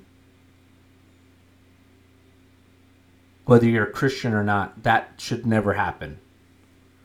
The difficult part is the stuff that you're talking, some of the stuff you're talking about, where society is trying to enforce some norms. yeah. Yep. And society has a right to enforce some norms. And so I would say, on the one hand, like our mutual friend Eric, if he's painting his fingernails in high school, Eric's offered himself up to society to be pushed back to, to like, that's not what dudes do. I would say at Eric's age now, where he's 28 or something, that's kind of a thing where uh, it you can call this a contradiction, hypocritical. It's not so much of a thing anymore because Eric's now an adult. He's not doing it. You know, it it, it becomes a gray area. So the bullying where we're bullying people because it's they're less than uh, they're an easy mark. That should never be tolerated. Uh, now, okay, and then there's certain things where, let's just say in high school, society's trying to enforce, like, there's some social norms. And I think that's where we're struggling as society of, no, dudes are dudes. And what, to get back to Dave Chappelle, dudes are dudes, women are women. You can't have a dude uh, swimming with females and think, and everyone be like, yeah, this is perfectly normal. And then there are generational norms. And what you what you've cited are generational norms or cultural norms. They're not societal. They're cultural. They are I would say the anime is cultural. That is American society. Yeah, we're a melting pot blah blah blah blah blah. But that's still that's American society still um American, yeah, American culture, not society, American culture still dealing with this absorption of very hardcore Japanese culture and normifying that. And with the video games, that's just strictly like, that's generational. And what's funny is, on the one hand i say i say on the one hand i say it's good for you to struggle with that because on the one hand there is there is some level of adulthood where you're like i think adults have to say like it's it doesn't matter it's not that the, it's video games. It could be you know 40 years ago it was making fucking models.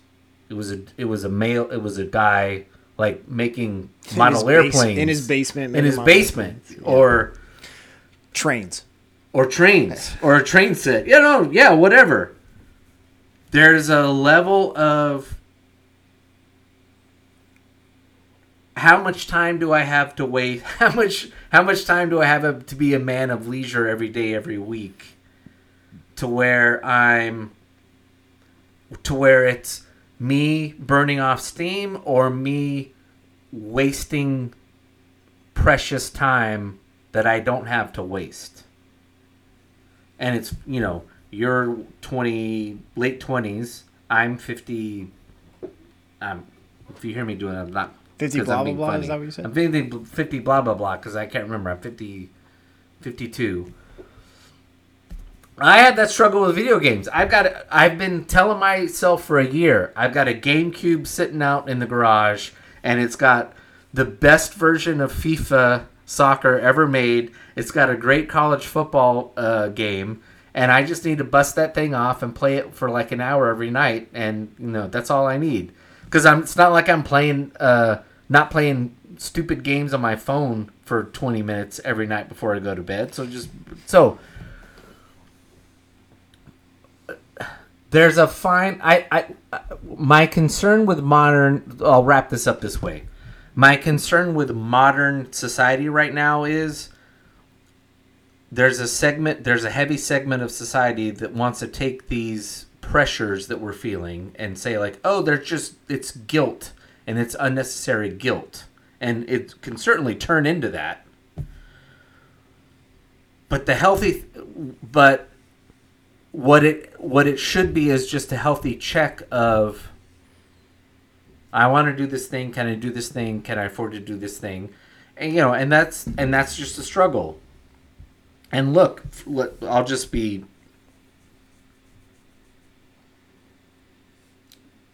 you and I haven't talked. You and I talk about all kinds of things. We haven't talked about. We haven't talked about this. So if in this case, if if the struggle, I would say in your case with the video games, if it's your parents and they're like, oh, you shouldn't. Either they've said it or you just know your parents are who they are because they're basically my age or a little bit older.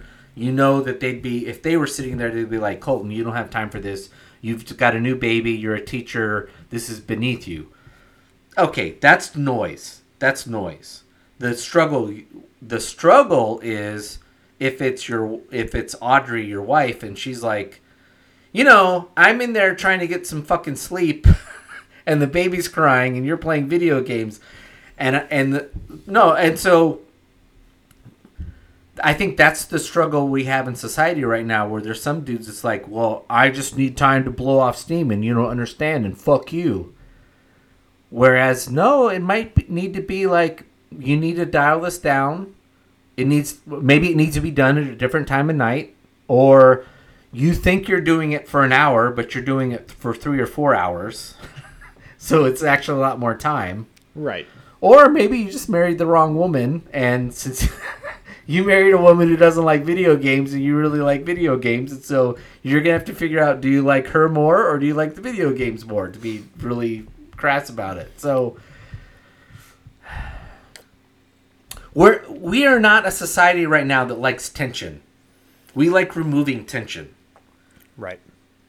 And where we see tension, we like to th- start throwing big, heavy words on it, like, oh, this is guilt or this is whatever. And no, sometimes we just, adulthood means living in tension.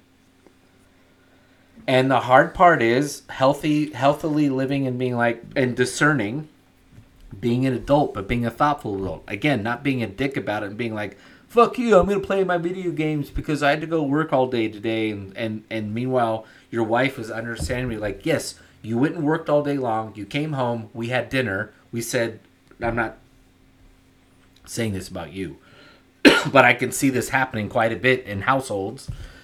You went off and worked all day. You came home. We barely said a word over the meal we had, and now I'm taking home, taking care of the baby, and you're now playing video games. Like, is this a marriage, or are we just like two friends who happen to live together? Yeah. And that's the one hand. And on the other hand is I went to work, I played all day, we came home, you and I had a perfectly really nice dinner, we played with the baby, you went to bed, she went to bed, I played I played the video games until midnight and just because I stayed up later than you think is quote unquote acceptable, you're upset about it. You need to not manage me and just realize I can live on fucking six hours of sleep and you can't. Right. Which is also a conversation that happens of how can you live on six hours of sleep? You need eight hours, I need six. So I can stay up until midnight and still get up playing my video games for two hours after everyone's gone to bed and get up at six in the morning and perf- and function perfectly fine because I'm a 20, 32 year old male. Right. And this will not happen when I'm 40 or 50. Well, actually, it still happens when I'm 50. I can function for perfectly fine on six hours. So, anyway, so that's my thought about the whole intro is like, yeah, there's these tensions that we don't want to talk about in society. We just want to be like, oh, this is someone being overly uh, too rules based, and then on the other side, like no one, these people don't want any rules. It's like, no, there's some tension, and we need to let people live in. We have to live in tension as adults. That's what being adult, an adult is. So, Yeah, I think I agree. I don't get me wrong. uh, There are eh, like when you were talking about Eric about you know when you're 17 and you're painting your nails versus when you're 28 or whatever. Um, there are things where we need to acknowledge like no matter what it is that you are a big fan of, society doesn't necessarily like it when you make it your whole personality. Um, Well, I, look, let's just again let's pick on Eric for a second. We also, I think we've we've very recently fallen into. It used to be, it used to be, when I was a kid. If someone, if let's just, when I was in high school, if a boy painted his nails black, it's because he wanted to be. That was him declaring, "I am outside of society." yeah. particularly in my school because I was at a Christian school and I did have probably three or four boys at my high school in my class who dressed in black, painted their nails black, everything was black, probably put eyeshadow on. That is them declaring, I don't want to be a part of the thing you say is society. And what's odd for me as a 50 something year old man is that's now been flipped to I want to paint my nails and everything, and you've got to accept me and say I'm fully acceptable to everything. And I'm my brain's like, no, no, no, no, no. When people do that, that's like a middle finger to everyone. Like I don't want to be part of everyone. And now it's flipped to, no, you have to say I'm wonderful and amazing just like everybody else is, instead of just saying like I'm outside. And I, by, by, by when I say like outside of everybody, it doesn't mean like you're less than, but you're declaring like. I don't subscribe to the t-shirt short wearing tennis shoe wearing society. I'm going to be outside of this. I'm declaring I'm different. And now it's like I don't want to be declared different. I want to be the, declared the same as everybody else. And I'm just like, again, this is like I, I would say on the one hand, I, I would say in this specific instance, this is both the societal and the generational thing, both colliding. Like, no, you can't have it both ways. You can't be like I'm going to declare I'm a boy today and but I'm going to be acceptable like everybody else. No, you're declaring you're different and that's fine. To my other point, that then means we don't get to pick on you because you've decided to go outside of the societal norm and say like, "Oh, he's a boy. He's declaring he's a boy even though he's a girl and now we get to bully on him." But it also doesn't mean that we all get to go like, okay, nothing to see here. It's just it's just the normal thing. Yeah, like I said, when it comes to, so like for example, there's a kid um, that I've had before as a student um, where uh, I have watched. So like let's say he, and this is where things can be off-putting because especially when people are associated with anime. But that being said, people are that way about lots of different things. But we'll go with the anime one because It's it's funny you keep bringing up anime because anime's been around since uh, like my first like when I was like first year of college. Well, like I said, it's it's a really hot topic in high school nowadays, and that's what I'm around regularly. Um, Aeon Flux. that came on MTV when I was in Oh, yeah, college, yeah, yeah. and that was that. Lit- that was well, yeah, I think that was true in anime. And when I was in high school, we had. uh well, uh, it was the thing. It was like the fly, the spaceship that looked like a battleship, but that, I don't know if that's true anime. I don't know which one you're talking about. I'm th- I, Anyway, it doesn't matter. Well, um,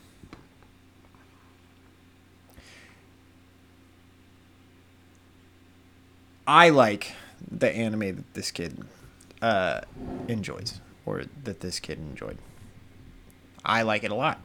I'd be willing to have a conversation with anybody about it. I'd recommend it to anybody that asked about it. This kid, though, had made it his entire personality Yeah, that, and that's that's where it comes trouble. and that's where it's tough in any societal situation but also just so we're clear that's anything that you do if you are way too into trucks or cars or whatever which is manly manly that's off-putting to people Yeah, You ju- it's- every it's time you go and have like- a conversation and you just want to talk about trucks and all Yeah. that kind of stuff you're just like okay dude um, and that becomes your entire personality where that's all you can ever talk Yeah. about everybody's like You're now niche society, right exactly so and your friends or whatever that niche society is. And so the thing that's tough is is I think a lot of times I don't know. Let me throw one more thing in there, or unless you don't want to lose your train of thought. No, no, no, go for it. Your parents are basically my parent, or my your parents are basically my age, and so there's still we take things for granted. We take cable and um, subscription services for granted because they're just so ubiquitous. But there's an age. There is a there's a there is a an age it's probably late 40s maybe it's 50 somewhere around there where there is a different mindset. So when your parents were were kids high school even high school and when i was a kid high school there were still basically three channels and hbo and so you know culture was whatever was on television to the to the point where when the Cosby Show last season, the last episode of the Cosby Show, last or peak Cosby Show, you had 80 million Americans watching a show, Yeah. which was at that time a half, maybe a little less than half of, literally half of the country watching it. Uh, you know, the last episode of MASH, half the country is watching it uh, parts, you know, Cheers, these shows that are popular in the 80s, like two thirds to half of America. Now, I'm not talking about TV watching, I'm talking America. The population is watching the show. Right.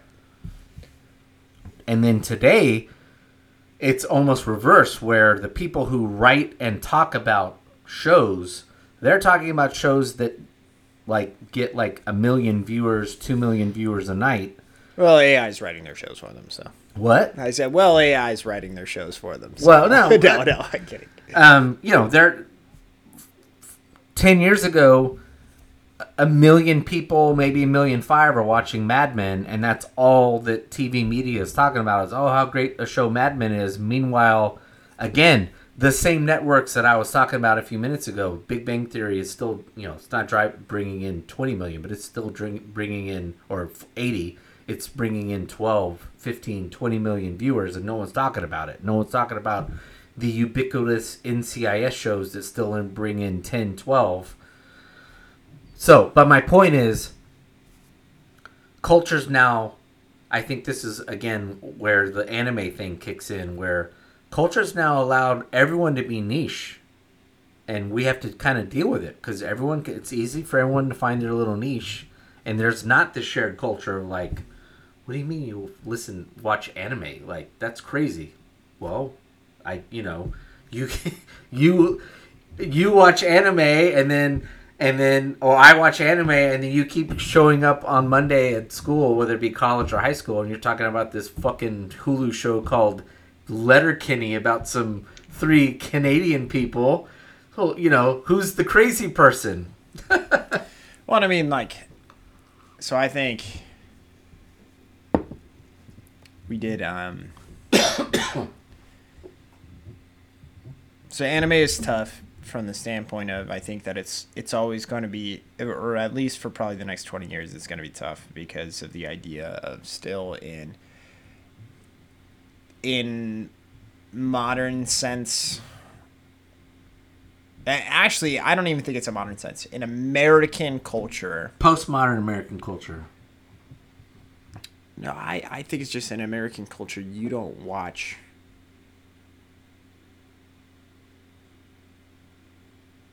You don't watch adult cartoons unless they're satirical. Oh, that's a good point. Well, this isn't all that crazy because what was it like ten years ago? They we had the whole GamerGate thing where a lot of and and in I think being bogus, but you know we had people coming out and saying how misogynistic ga- the gamer society was. I mean, it is. it I'm not is, saying but it's it is. not, like as somebody who's a part of it. Like I'm fully well aware of. But in the sense that it became a gate, it was over. It was overstated as what was a lot of the stuff that was being brought out was ridiculous. I, I would, from my perspective, it was it was ridiculous. I'm going to say that it's come a long way in 10 years. Um, as somebody who's been playing video games for 10 years, I can tell you that uh, 10 years ago, you could, nine times out of 10, at, no, not even that. That's not, that's 90% is still not good enough. 99% of the time, Ninety nine out of hundred. 99 out of 100, there were no female characters in video games. Didn't exist. Oh yeah, well that's true. And then, then the ones that were were overly sexualized, like uh, Extremely. Lara Croft. Extremely. Um, Well, in that sense, it's true. But I mean, some of the other stuff that was being pointed out, well, it, it doesn't matter. Well, I But mean, that- but like, that, that was- that's a great example of the GamerGate thing of like you know, culture trying to trying to deal with what's changing and what or what should change. Well, and that's what, and we've talked about it before. And I think that's where society thing is. And you've asked questions about it before, where I, there was an anime that uh, Eric and I were talking about once, and you and you had brought it up again, where you were like, "Weren't you guys watching something where you guys were both un- were not okay, but it was talking about like gaming and the misogyny and all that kind of stuff?" And I was like, "Yes, there's there is an anime out there, and that's and that's actually something that I think can help segue into this conversation is where it's like, so yes, I I think that as Americans we don't like to watch cartoons uh, as adults by ourselves unless they are satirical in nature. I think that's why I 100% agree with that. 100% agree with that. that's why I also think that some of the greatest kids animated movies, kids animated movies that have done the best are satirical in nature still.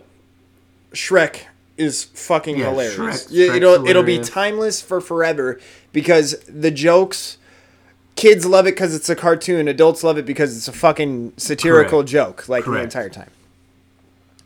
But yeah, I mean, you know, it, well, let, I mean, let's Because not, the pigs, not, the pigs in Shrek say, Lord Farquaad, he huffed and he puffed and he signed an eviction notice. No kid in their right mind knows what the fucking eviction notice No, is. but, but even then, we're overcomplicating. We're overcomplicating this. The longest running, sh- not show, not animated show, but the longest running show on And it- television The is The Simpsons. and it's hilarious. I love. I'm a huge fan of The Simpsons. Just so we're clear. No, but it, it's because exact. It's exactly what you're. It's it's the epitome of your point. Yeah, so, it is satirical. I love a show that I have yet to find another human being who, uh, like in person. I've heard these people on the internet, which is why I started watching it.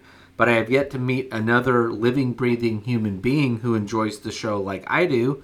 BoJack Horseman on Netflix is also the same way, where it is extremely adult and extremely Have we watched that since, or have you watched that since we I have put that as the question? The whole show. I've watched the entire thing.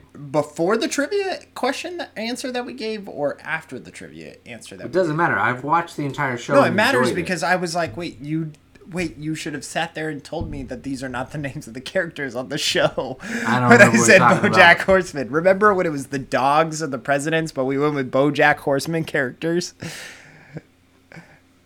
it would have been before trivia. Oh, okay. I don't know. Anyways, I've never seen the show. I've just never seen it. Oh, I mean, we can go through the whole list. Uh, BoJack Horseman, Family uh, Family Guy, Archer. Archer, uh, King of the Hill, even as dumb as it is, uh, Beavis Fa- and Butthead, Family Guy, Family Guy, American Dad. American Dad, Simpsons. It's all that is all adult satirical humor. Big Mouth now on Netflix. Oh yeah, Big Mouth. Uh, what's the uh Futurama? What's the other one? Uh, Uh, what's the Disenchantment or no Disenchanted? Disenchantment, Disenchanted, but then there's also uh, the, the uh, it's the two characters, uh, Uh, Rick and Morty. Rick and Morty. I haven't watched Rick and Morty, but I've heard really good things about it. I thought about watching it. That's but- pretty funny. Uh, yeah. So, so, So what's the difference adults? between that and anime?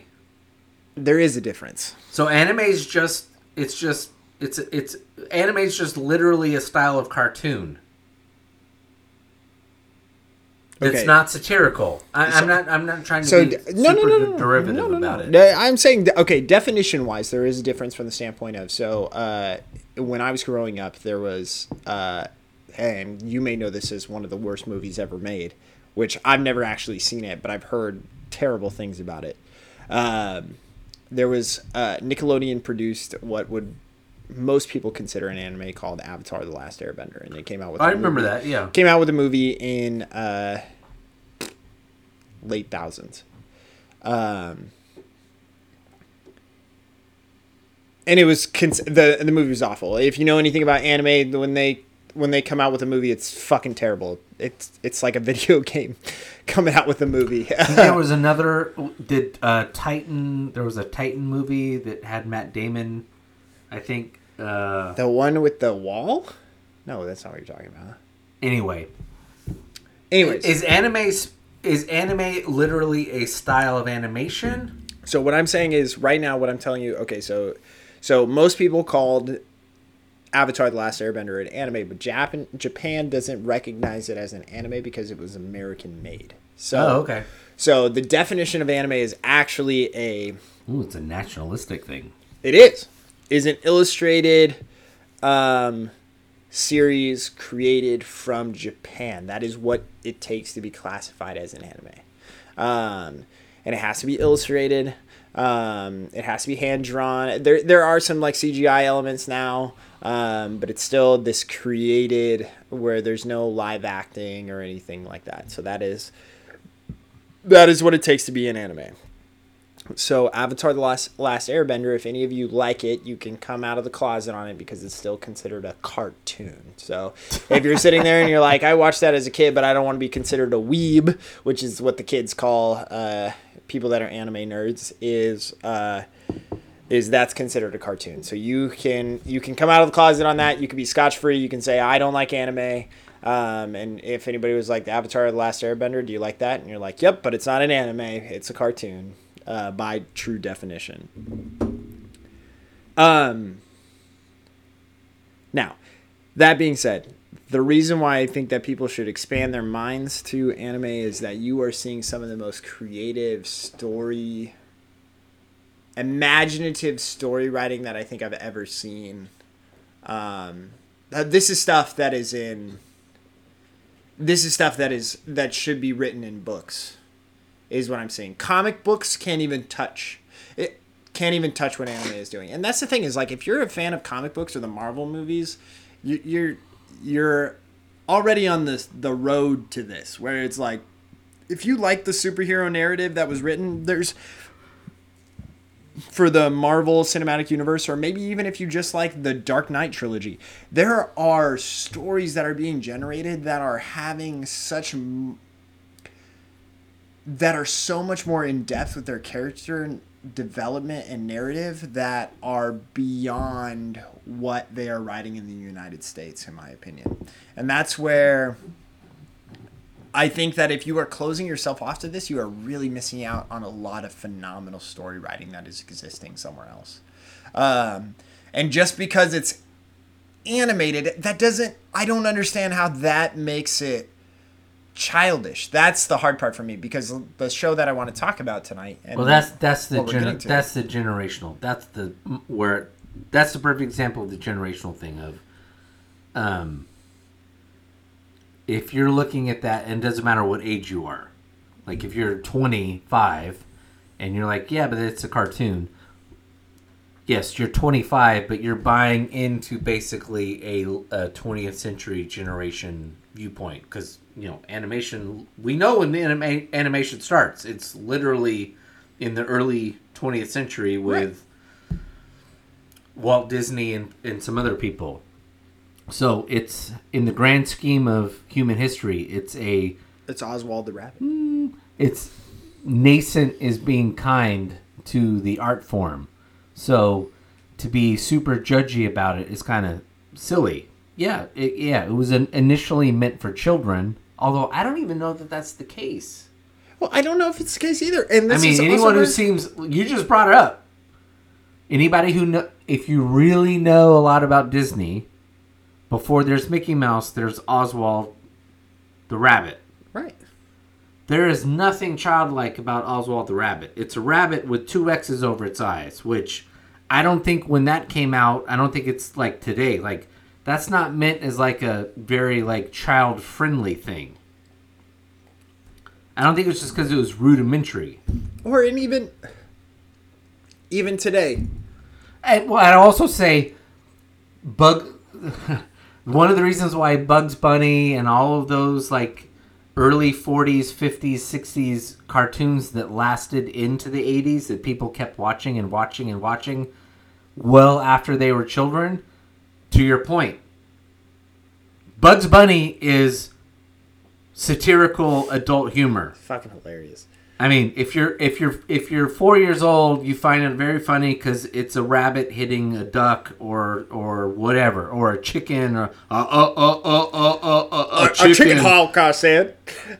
So there's the rudiment. It's it's the it's the perfect animation at the at the t- the double level.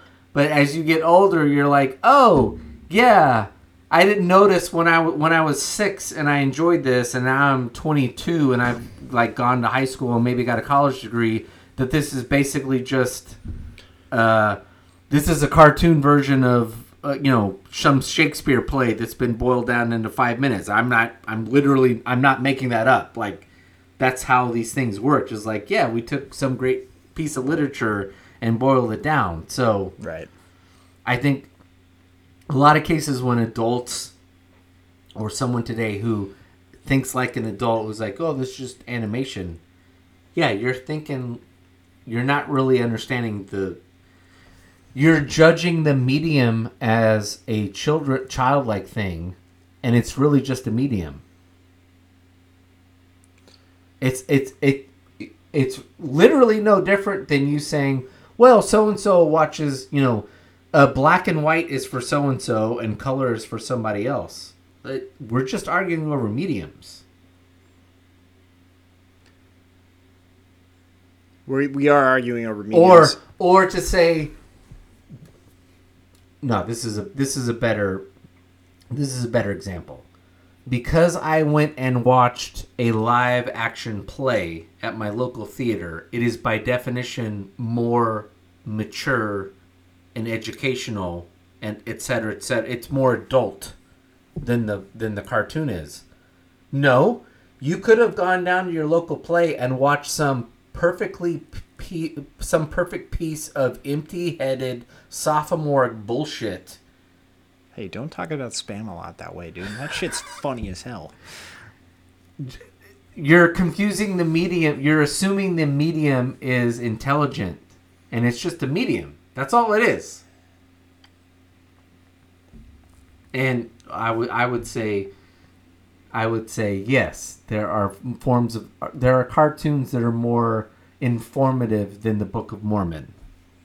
To, to defend my Mor- our Mormon friends. So that's and, how I would. and also, you made it. What was great was you also made it back to the theater thing because the Book of Mormon is a is a musical. It's a comedic musical, which I also want to see. I hear it's hilarious, but Correct. I would also say that Shrek like, is nice more little, like- informative and int- intellectually interesting and uh, yada yada yada than the uh, vagina uh, monologues that were around about 15 years ago. So just because something is a live action play or a musical doesn't mean that it's more uh, intellectual or whatever than a cartoon. It's again, it's a medium. For, con, for it's a ways of communicating an art form, a set of ideas, whatever. Well, and so what I'm going to be talking about tonight, and We haven't even gotten to it. this second hot topic is um, if you're under the age of 35 and you haven't heard of this anime, then I I'm just going to assume that you've been living under a rock because I feel like this thing is all over the place. It's it it has been the anime that has defined the last 15 years or the last well, I guess it's probably the last 10 years. Um, I remember when it came out in 2013, 2014. Um, I'm finding a post-it note so I can write down whatever you're gonna say. you've heard of it before. It's okay. But I don't know if I've watched it. You haven't watched it. Um. Uh, the anime that I'm talking about is Attack on Titan. Oh, Um, okay.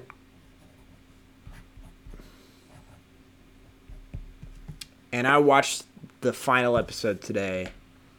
Is this the one you get that's been it's been a bunch of series? Was this the one where you and Eric were talking about it? We've and- talked about it a couple and times, but Audrey I had watched it, and it, they had a particular episode. No, no, no, no, no. The one that you're talking about right now is the one that I was talking about with the video game, where that was the one where she was like.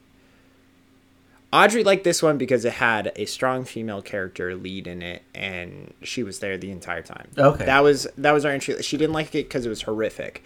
So that's also what I need to explain to where it's like if you you don't watch the show with your children, Wait, wait, which one? Attack on Titan. Okay, but there was there was a show you and Eric were were you were talking about the were- the show that you were talking about is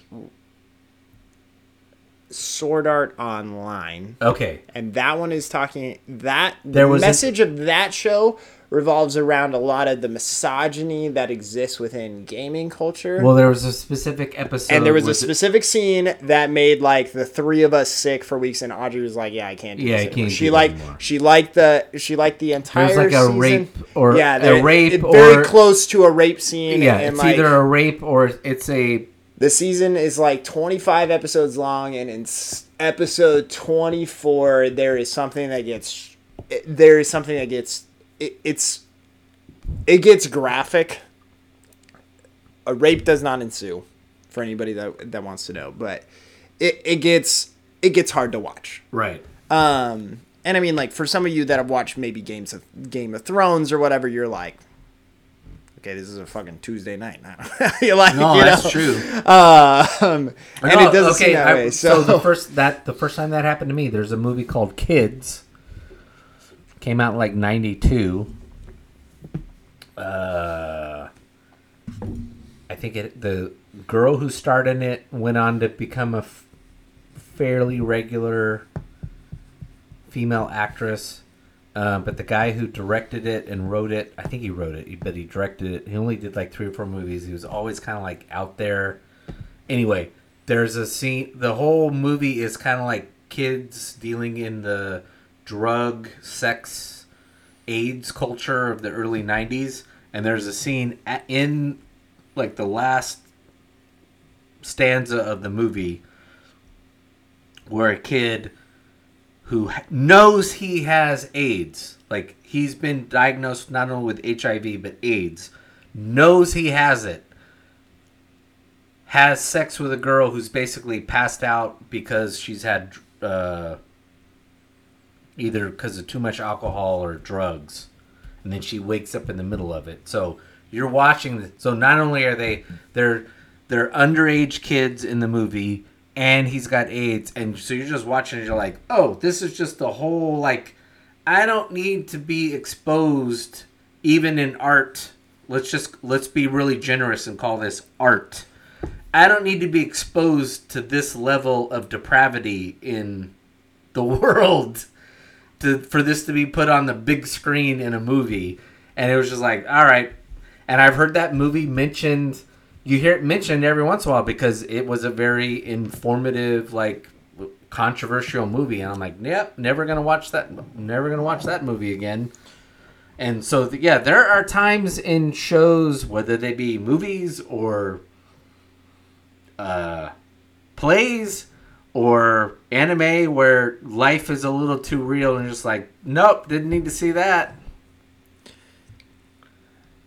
Yeah, so Sword Art Online, that one.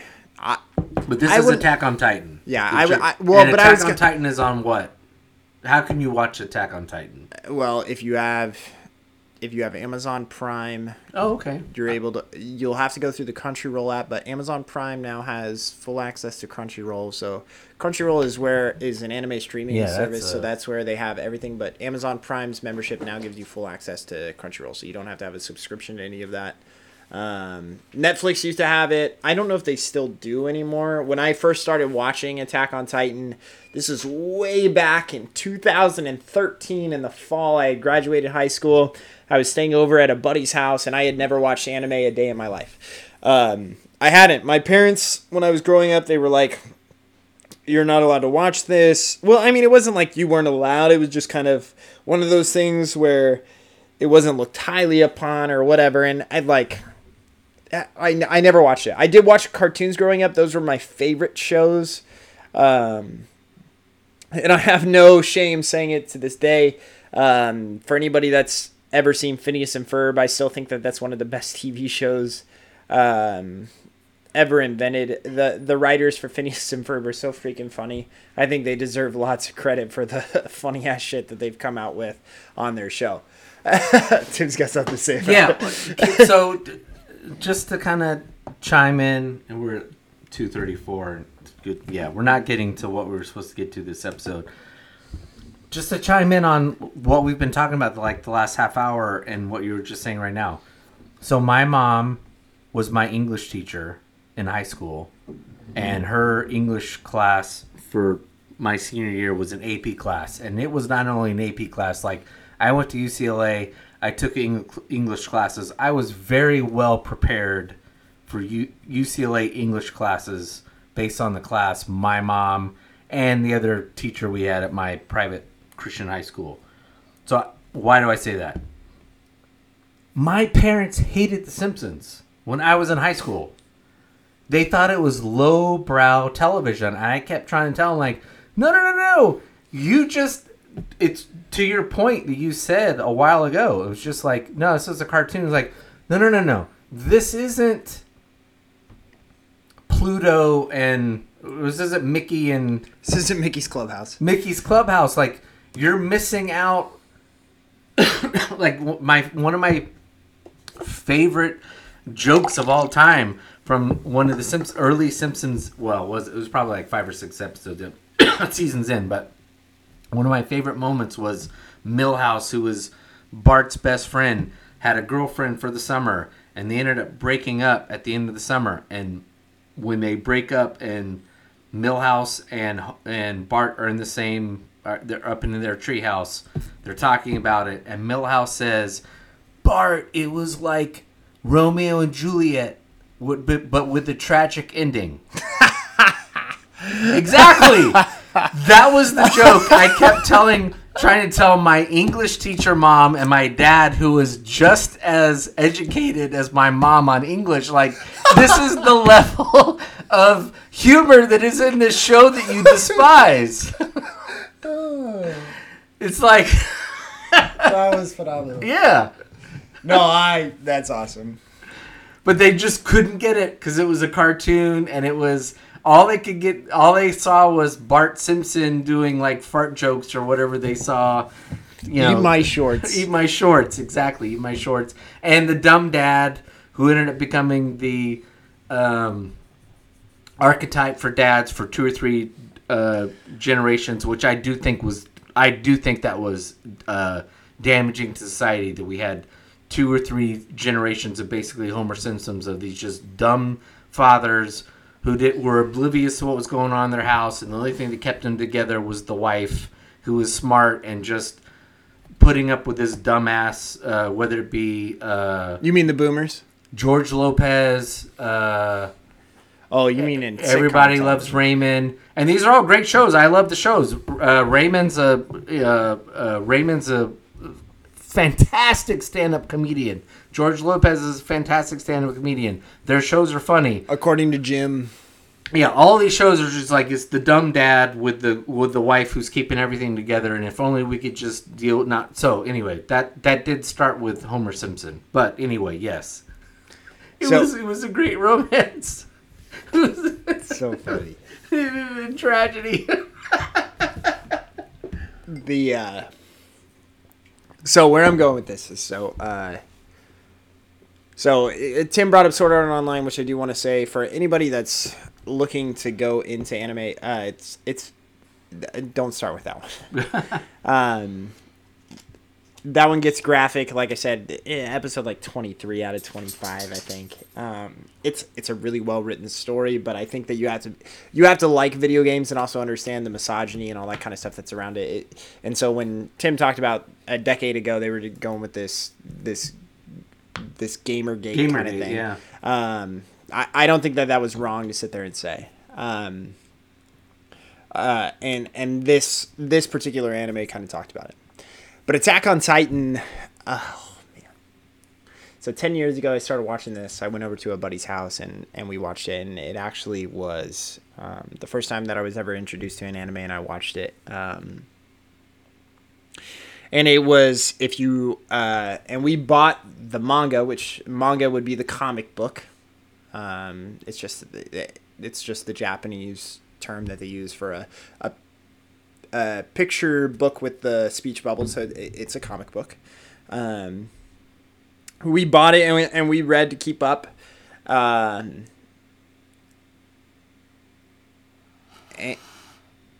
and and on the back of the mangas, it talks about the critics and how they review Attack on Titan, and they claim that it was The Walking Dead of Japan. It was it was the because both were coming out at around the same time, or they were both coming into popularity around the same Oh, time. I watched it in 2013, I didn't know but that. that. wasn't around that time. So they, it was it was equivalent to The Walking Dead of Japan. Now I haven't watched The Walking Dead, so I can't say anything about it. So all, all that I'll speak to is Attack on Titan. The first season, if you watch it, I, I, I just want to let anybody know that that listens to this. If you're sitting there and you're like, well, you know, I got some free time on my hands. The the entirety of the show is 89 episodes. 87 of them are half an hour episodes, with the last two being one hour long. Um, so 87, 30 minutes, 88 and 89 are both one hour long. They're both one hour specials. The first season of Attack on Titan, there are four seasons total. The first season of Attack on Titan is very horrific. Um, you're going to see some things that are pretty graphic. Again, uh, what I would e- encourage anybody that watches it, you're going to see it, and and the things that are graphic are there. It, it's just bloody. Uh, the, the titans that are in the show are um, they're just really big zombies. Is just how I would describe it. They're fast zombies. They're big zombies. Um, and there is a lot of things that you are going to watch in there that are meant to horrify you. Um, so these zombies are going to eat people. Um, you're to see the crunching of bone, the the the splitting of people in half, or or whatever, and these and these titan-like figures having um, having no remorse for what is happening uh, because they have no personality, no nothing. Um, and so what the anime became in the original season was it was a survival anime it was how do we survive this um, what is it that we do um, it, it became a good versus evil uh, kind of situation much of the the superhero stories that we read and it was good. It was fun. Um, that story was very basic. I'll still say to this day that that is one of the that is probably one of the best seasons of the show. Um, you understand the characters. There's lots of character development. They will kill off characters that you fall in love with, so don't get too attached. Seasons two and three focused on the characters being more morally gray. It was no longer this good versus evil. Characters all of a sudden became a lot more gray. And that's what and and again, I haven't seen The Walking Dead, but that became a huge concept within The Walking Dead where it was originally let's rally together, let's become this, but actually the characters became a lot more morally gray as the show continued to go along.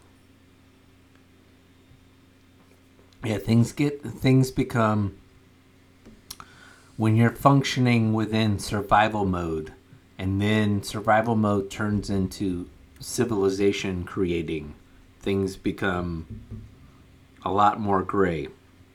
And that was, and so the final season, which I just watched over the past couple of days, and I watched the last two episodes today. One of Japan's major themes that they continue to write about in a majority of their animes, which, if I wanted to write a best selling book in Japan, this is a theme that I would need to address. And I think that as Christians, it's something that we need to struggle with on a regular basis and that's why I wanted to have this conversation today because this hit me hard today because I watched the final episode today and I read a and I finished so I fin I read I I read a book last night. I finished this book last night. And I finished this episode today. And both kind of touched on this theme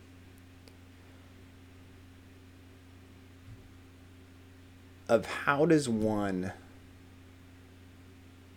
break the cycle of hatred mm. that exists in our world. Mm.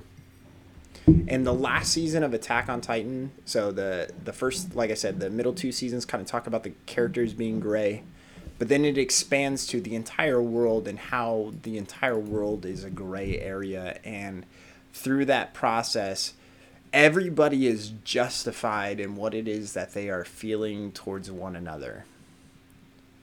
Nobody blames the other person. uh, Well, they they blame each other at first until they get to see that there is humanity there, but then they don't blame them for the feelings that they feel.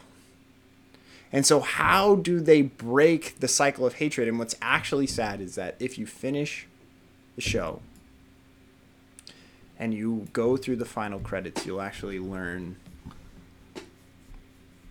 that the cycle of hatred is never broken. The main character of the show gives his life and the idea of he will, and he gives it in a very grotesque, terrible way. I wouldn't never, for anybody that's looking to break the cycle of hatred, I wouldn't do what he does. Um, and so if you're watching the final season or you haven't watched it, um, or maybe you've watched it up till this point and you just haven't seen it yet, uh, watch the final season and you'll sit there and be like, "This is grotesque. This is terrible. Nobody should ever do this to break the cycle of hatred." Because basically, what he decides is to his friends, they believe that he has decided on genocide as the only way to break the cycle of hatred. So he has to go and create mass genocide outside of the world that he's lived in or grown up in. Because once all those people are eliminated, they will no longer try to kill all the people on the Right. inside. And yet, over and over again in the show, they talk about the fact that there's already rifts that are happening within the island because this this place that they're in is on an island. On this island that they all live on, already there are rifts there where people are already trying to kill each other over that. Yeah. And they're like, it doesn't end just by killing off everybody else. People are going to continue to hate people for the rest of their lives. And so what ends up happening in the show is he kills off 80% of the population of the world. And through that process, he is able to make his friends heroes. So that way people will sit there and say, we don't need to attack this island of they call them the devils in this season. They say like we won't need to attack that island of devils anymore because those people were heroes and they saved all of us. The 20 the 10% of us that got to live. Right. And so that's how the show works it, but but I have seen numerous animes um I think that I think that Japan has every right to ask this question. Yeah, I was gonna say that that's, that that How do we break the cycle of hatred? And I think that that's something that as Christians we I- should be that- struggling that's something we as Americans. That is clearly a Japanese. I would say it's a Japanese. Moral dilemma. Yeah, yeah, I think that's yes, that's the great way to put it because I think the Japanese accept. I think uh, modern Japan accepts the American Western narrative that they were the devil in what happened in World War II. And where their mature is, they they we've either because they we beat it into them or they've accepted it because our culture has won out. They accept that. What we don't want to what we don't want to ask ourselves because we're the victors and the victors don't have to do that is at what cost did we do that?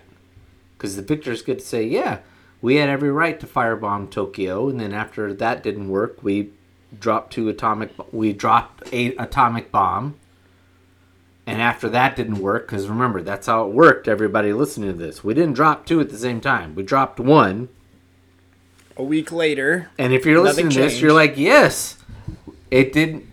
Yes, I get that. We firebombed Tokyo. We killed 250.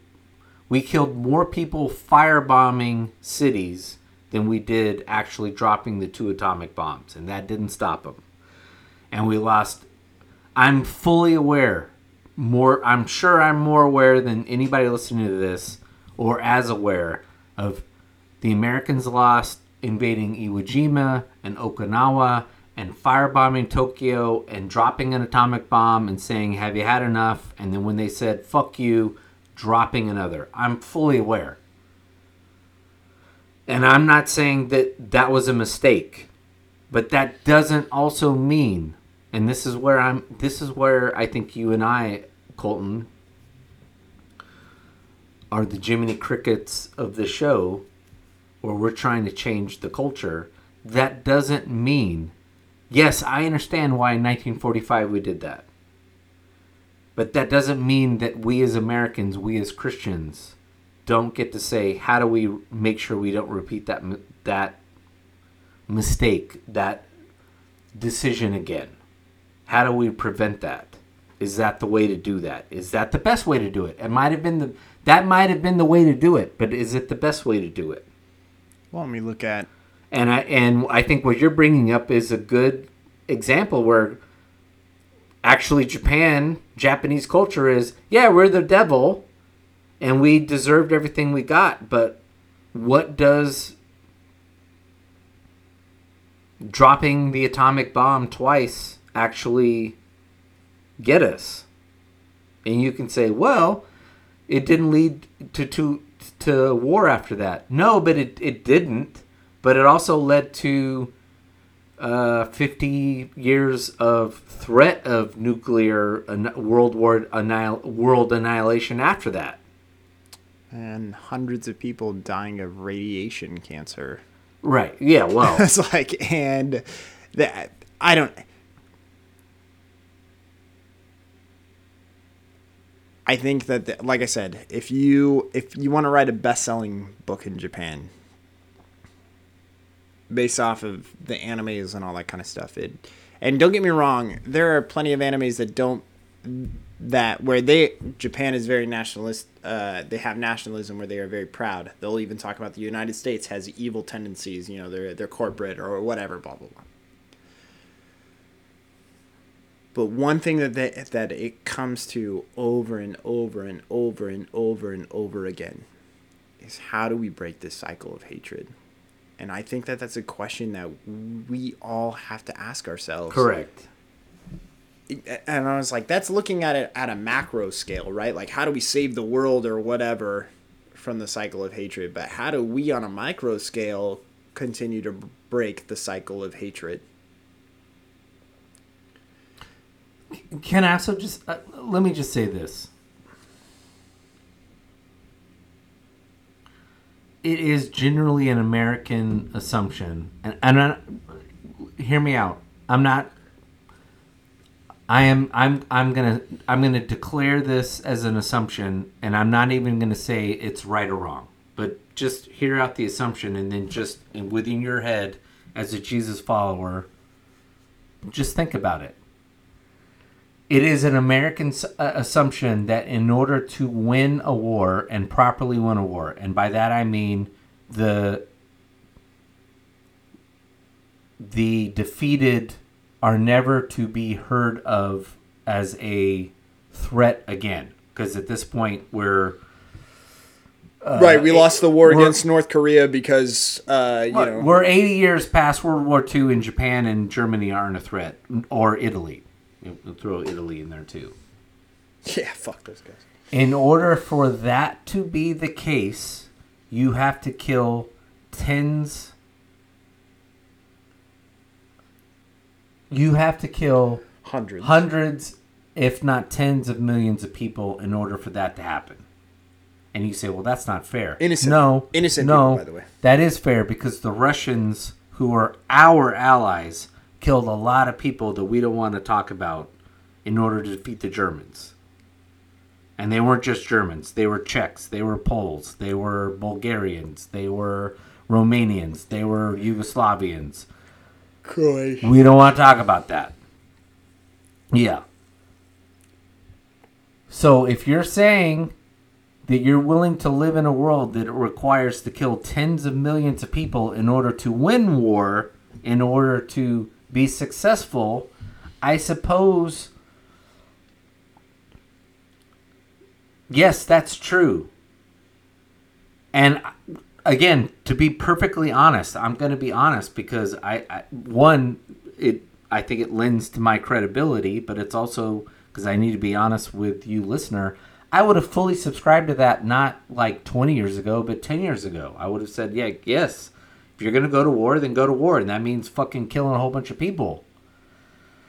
But the older I get, and the more to that cheesy X post, the last post that I quoted of like, if you want to, if you want to act like a bully and talk like a bully, you can act and talk like a bully, but that doesn't mean being a Jesus follower. And I think that means the same thing when it comes to war.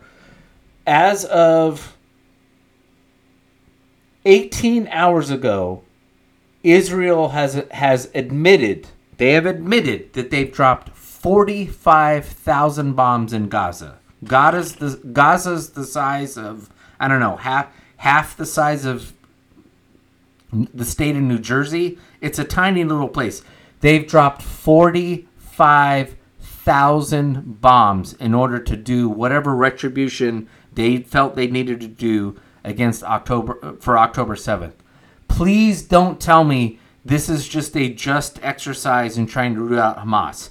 This is a fucking fuck you. We are ending the Gaza Strip as a uh, hospitable place on the planet for a couple generations.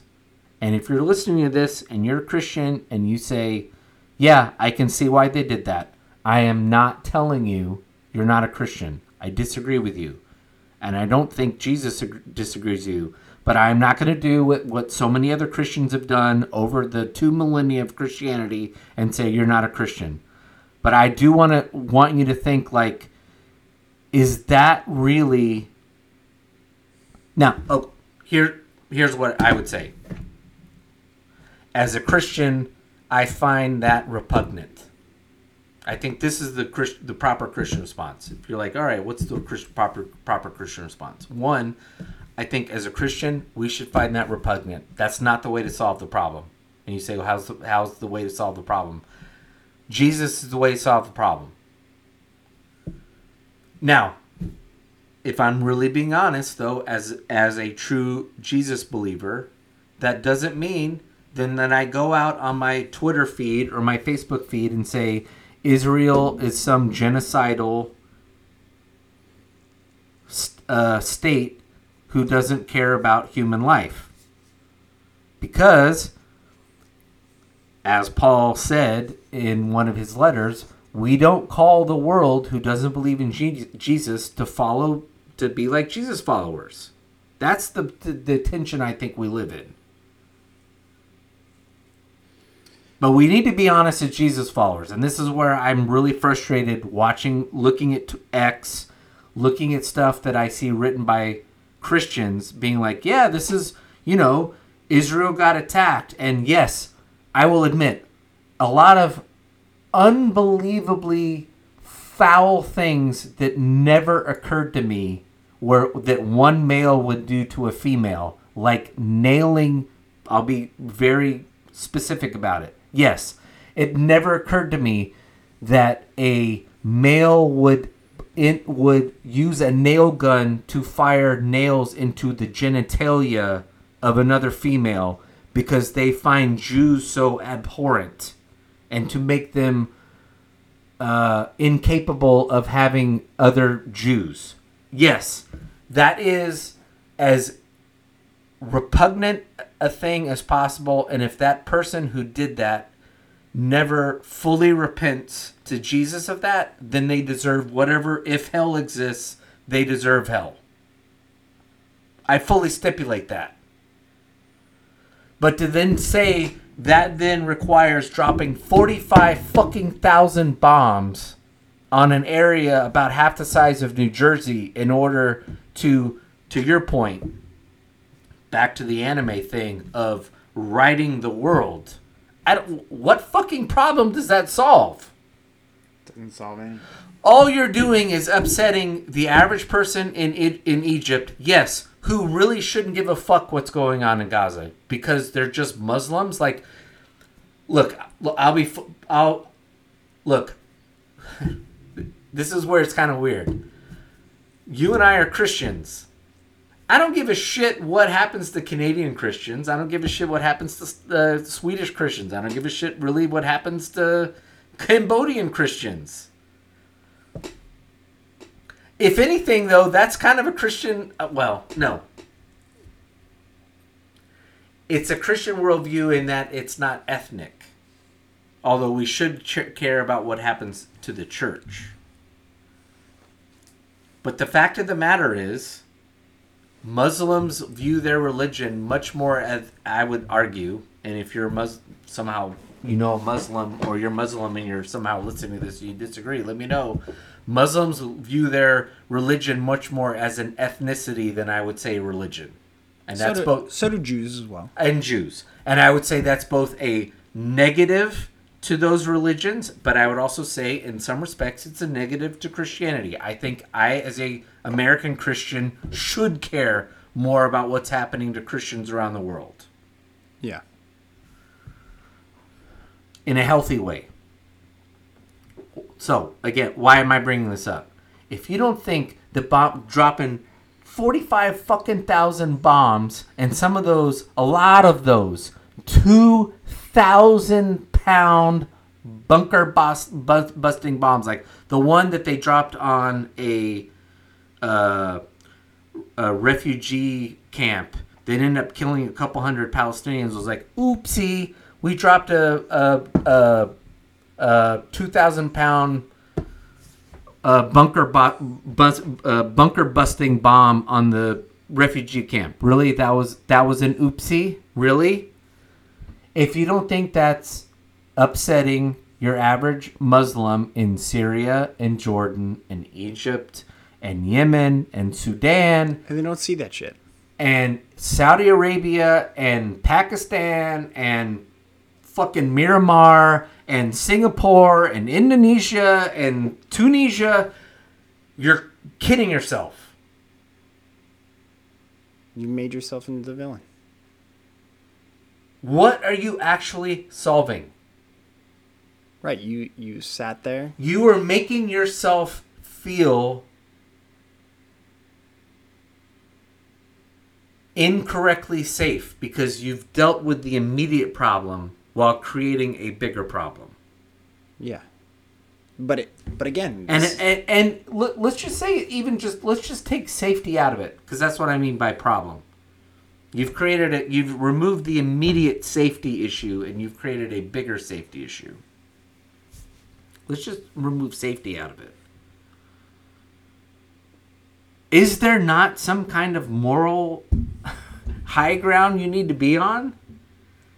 Can you really stand on what happened on October 7th, accepting the worst, horrible, human to human contact. Again, I don't feel like I really need to say this, but I, I, I will say it so that it is clear on the record.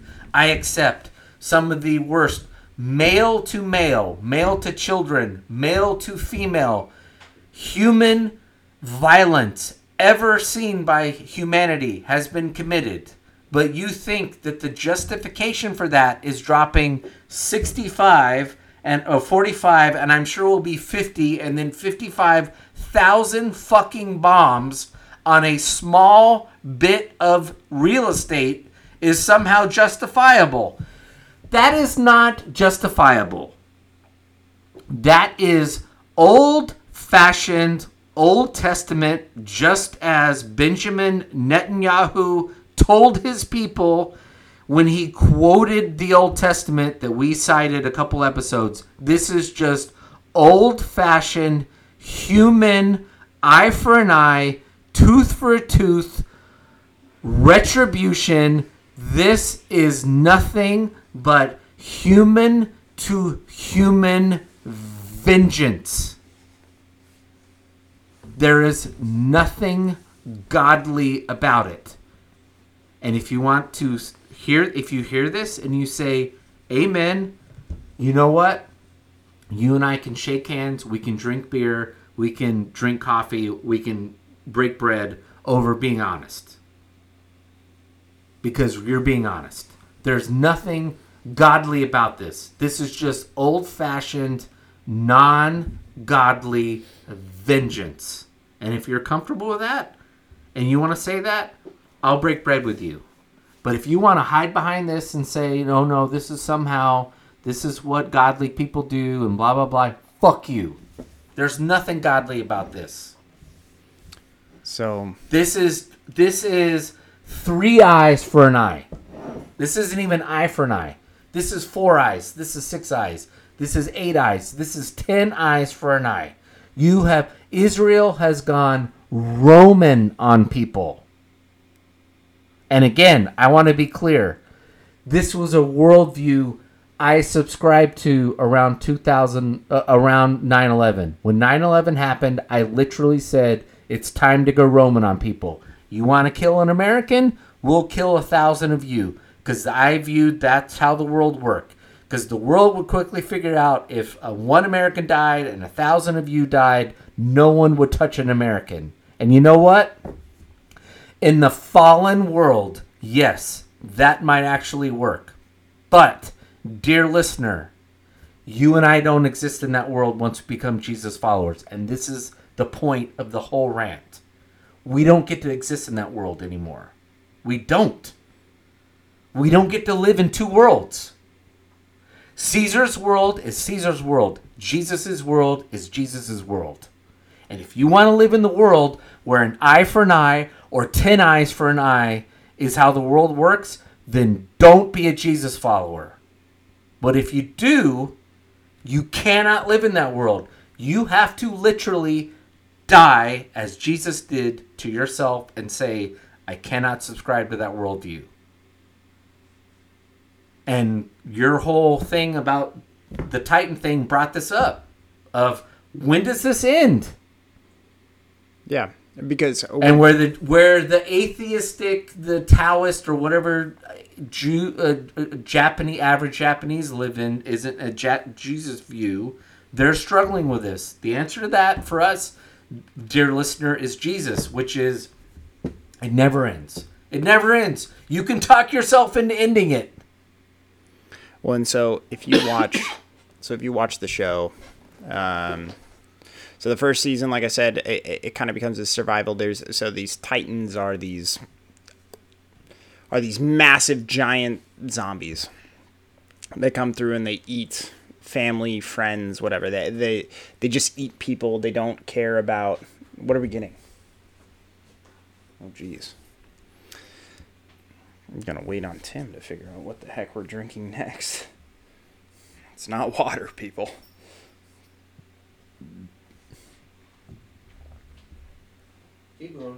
Okay. So the Titans are released into the. Uh, so there, there's these beasts that, like I said, they, they go and they eat um, people relentlessly. Um, there's these three walls that are that, uh, and they believe that the people on this island believe that they're the only people left in the world. At the end of the third season, you find out that there are people outside of the outside of the world that they live in that believe that they are the devils. Hmm. So they believe because they are the people. So only if you have this very specific type of blood are you able to turn into these giant zombie creatures. And people have been using them for war or whatever. And so the fourth season really dives into the fact that it really dives into the idea of the people It's the goat and the sheep. No, I'm not laughing at Well, it- laughing. It's the goat and the sheep. so it dives into the people on the outside. So the first three season you're you're following this this these group of cadets that are going through their military process of trying to be able to to fight against this this evil power that is coming in against them, but they don't know where it's coming from. They think that they're the last survivors. They're the last the last bit of humanity. And so they go and they they kill and eventually they're able to liberate their country at the end of the third season. But in that process, they find out that the only reason that those titans exist is because the other countries believe that they're the devils there, and so they are releasing them on their country. Right. And so they are therefore terrorizing them, and they are hoping that they will eventually wipe out them completely. So the fourth season starts, and the main character that you've been following for this entire show is that he is going to take revenge on them. And he lives with them in their community for a couple of years, and eventually it comes to a head. And if you're watching the show for the first time, you're watching him take it to the people that sent these monstrosities there. And like I said, the first season is so horrific. You're going to watch that show, and you're 100% going to side with the main characters of the show. You're like, everybody's on board. This is what it is. But as the season continues, you're going to sit there and be like, mm, you may have went a little too far.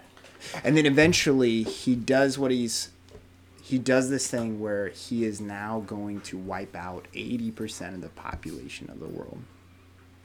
And you are like, whoa, that went a little too far. But yet, those people were trying to t- entirely extinguish their population. So that would be the same thing as the Germans sitting there and trying to wipe out the entire Jewish population, and then them saying, in, if it was just the Germans that wanted to wipe out their population, the the Jews went and said, okay.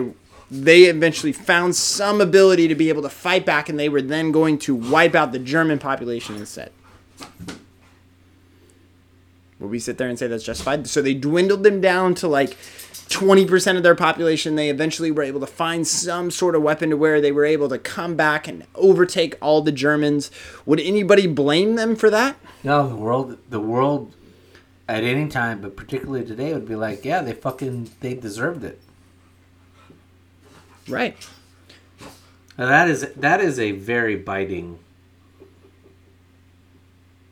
But it's horrific. If you watch it today as a Jesus person, you're going to sit there and you're going to be like, I don't feel right about this. I remember talking to Eric Pedersen about it uh, a couple, probably six months ago, and I said, Hey, how do you feel? How'd you feel about the new uh, Attack on Titan episode? And he said, You mean the fact that the main character just decided to commit massive genocide? I'm not okay with it at all.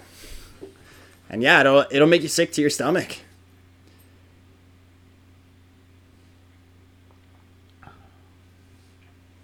Well, I would say that that But it was the only. So he found that as the only solution because it was. It was they're either going to erase us yeah, or we erase them. That was the only way that. because both sides have talked themselves into the other side being an ex, an existential threat. And to I be use- less than human is what they had have talked themselves Correct. into believing, and everyone in those correct, they are less. So I would use the word. I use the word existential threat for particular reason, because that is what every pol- politician in the United States, whether they be left or right, uses. They use existential threat to describe whatever threat, foreign or domestic, they see as a problem that needs to be as you are laying out, eliminated politically, legally, lethally. But you took it another step, which I think is correct. They're less than. They're subhuman. They are they're they're going to eliminate us if we don't eliminate them. And also, just so we're clear, this is something that I talk about with my students. They are so morally inferior that we have to eliminate them, which is literally what's going on again with the Israel Hamas thing. They are so morally inferior because they committed these at- at- atrocities, which are atrocities. Yes, they are atrocities. I will say it. They are atrocities. But because a group of individuals committed these horrific atrocities not only against Jews but against humanity. They cre- they October 7th was a crime against humanity. Yes. Full stop. But we are now going to say that they are fully represented either complicitly or or implicitly or complicitly because the Palestinians won't do what they should do or they all agree or whatever. We're now going to all lump them in and whatever happens is their problem and now we're going to drop 45 fucking thousand bombs on them over the next quarter in order to show that we're morally fucking superior. Which is again, to take it to your show, that is literally what the show is. The show is I'm morally superior. I figured out that we are morally superior on our little island. I'm going to pretend that I am not one of the people on the island, but then I'm going to wipe all of you out who are not on the island in order so that you're not a threat and you less superior human beings who are using the Titans because you're under the same if I'm really being honest, you're under the same moral delusion that I'm under. I'm just not willing to accept it. Right. And we don't have, yes, and this is the tricky part. We don't have two people, because this is the tricky part in humanity. And I admit this, this is the problem. You don't have two people who are willing to stand up and say, I'm going to stand up above the Is- the Israel crowd. I'm going to stand up in, uh, outside the Palestine crowd. I'm going to stand up outside the island crowd. I'm going to stand out the, re- the outside the rest of the human crowd, uh, humanity crowd. I'm going to stand outside the German crowd. I'm going to stand outside the Jewry crowd and say, what do we do to end the hatred, the suspicion, the whatever, to end this stuff and be like Jesus people, whether we're trying not to or we are trying to be to, and end the madness. but what we do is feed into it and then justify it. And then say, well, you know, Jesus doesn't like nailing female genitalia, so he would side with us. And then we talk ourselves into it. When actually Jesus we if we're really being honest, Jesus weeps at both sides. 100%. And if we're being Jesus followers, we say, guys, Jesus is weeping at both sides. Neither one of these things is solving a problem. And what that doesn't mean is I call you a devil and I call you a devil and I call for both of your moral or literal extinctions. But what it does mean is I stand up and say, I am here, we are here as Christians to be here if somebody on your side says, "Can we break the silent the the uh, cycle of violence? How can we facilitate? How can we facilitate brother against brother violence? Because that's what this is. It is literally brother against brother violence. These people are not different very much at all ethnically. They're the same including the ones that migrated back from Europe. Yeah. They had migrated back from Europe at one point had been Middle Eastern. These are the same people. a lot of the Israelis who migrated to Israel in the 40s and 50s migrated from other Arabic countries. They are the same. If one cares about ethnicity, which we shouldn't, but if one does, They are literally brother and brother. They just They have more in common with They just other. argue over fucking Isaac and Ishmael.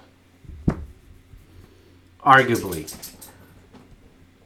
And if someone would just say, and this is again, this is where the Christians got to be. I'm not. I don't have a fight in this. I'm not getting involved with this. I accept that what happened on October 7th is repugnant, but I also accept that the response is not the Is correct also response. repugnant. It's also repugnant. but I'm not going to call both sides evil. I'm going to say I'm here when you want to break bread and make peace. Yeah.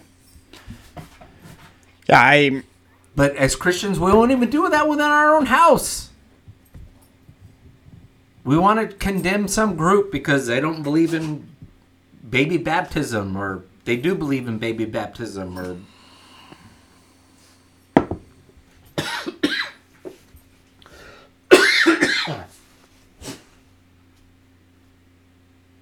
I'm gonna have to watch this show now because I have a question for you. This this this will be the third hot topic, unless you and then you can be your fourth if you want. Even though we're at three hours and eighteen minutes. Uh, so I'll I'll just lay out a statement and then you can say whether or not you agree or not. The old so when I was in my certainly when I was in my teens, but then in my twenties, I will admit, when I was in when I was in elementary school, I read war books all the time. Now reading war books is one thing, and then seeing what war does is a whole different thing. But like I read the history books, I read all the time. I, I if you gave me a book about D Day, I you know I read every book I could about D Day. When I was in like fifth grade, I read this the the longest day, which I think, and then I read the book that was based on uh, a bridge too far. I think it was called a bridge too far. Uh, I my favorite movies when I was up into my mid to late twenties was war war movies. I just loved them for all the right and the wrong reasons. I have found in the last, mm, I would say, two years, I can still watch war movies. Um, although I'm less inclined to watch them because of what we were just talking about. I just I don't think it's something we need to be uh, romanticizing. I am finding it harder and harder to stomach very clear violence. Uh, what they would call in British movies ultra violence. Uh, like, uh, can't remember the direct, uh, the guy used to be uh, Madonna's husband would call it ultra violence. I am finding it harder and harder. I don't know if it's an age thing or a Christian thing, but I'm hard. I'm finding it harder and harder to watch that stuff. Now, you're mentioning how hard it is to watch Attack on Titan, and I'm thinking myself, I wonder if it would be easier to watch because it's animation instead of like uh, live action. Because live action's gotten a lot more representative of what that they show a lot more ultra violence sometimes like what actually happened you're like oof i didn't need to see that like you could have shown that off camera and it would have been just as effective um, so do you find it harder do you think that it's harder to watch because of uh, your christianity or just an age thing or it's just it's it's always been hard to watch for you I think uh, I loved watching war movies when I was in uh, junior high and high school. Um, I haven't watched a war movie in a long time. I think when I was, I didn't watch movies like, and we've had these conversations like, uh, Well, I just want to be clear. Like even gangster movie, like let's say like the Goodfellas kind of movies that came out, yeah, I would have been like fine. But even Yeah, now, I'm like, mm, no, I I don't need to see that. Yeah, I have become. I had I don't think that's an age thing because a lot of people get older and they don't have a problem with it. I think it's violence has become more I have become more sensitized to Yeah. violence as, as I've grown older. I will say that. but it's not age. Um, I don't know if it's necessarily age. I, because I think people all the time can be. I think I, I purposefully.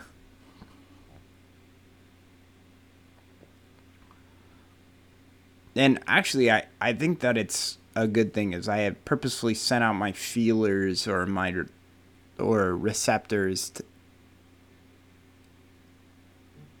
to being aware of those things and to where like i said or to where when i watch movies like saving private ryan or i watch fury i'm very adamant about those two movies. So those are two world war ii movies where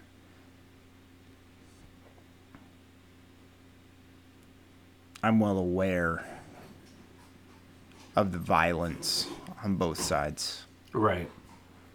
um,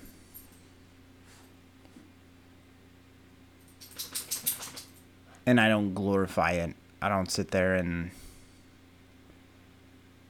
and I think that that's what those movies were trying to do was to sit there and say, you know, I, I and I think that's what makes those movies that much more powerful. And also at the same time, I don't want to watch them ever again. Yeah. Is Yeah, I, wa- I rewatched Band of Brothers, and and then it took me like um six weeks to watch uh, the Pacific. Um,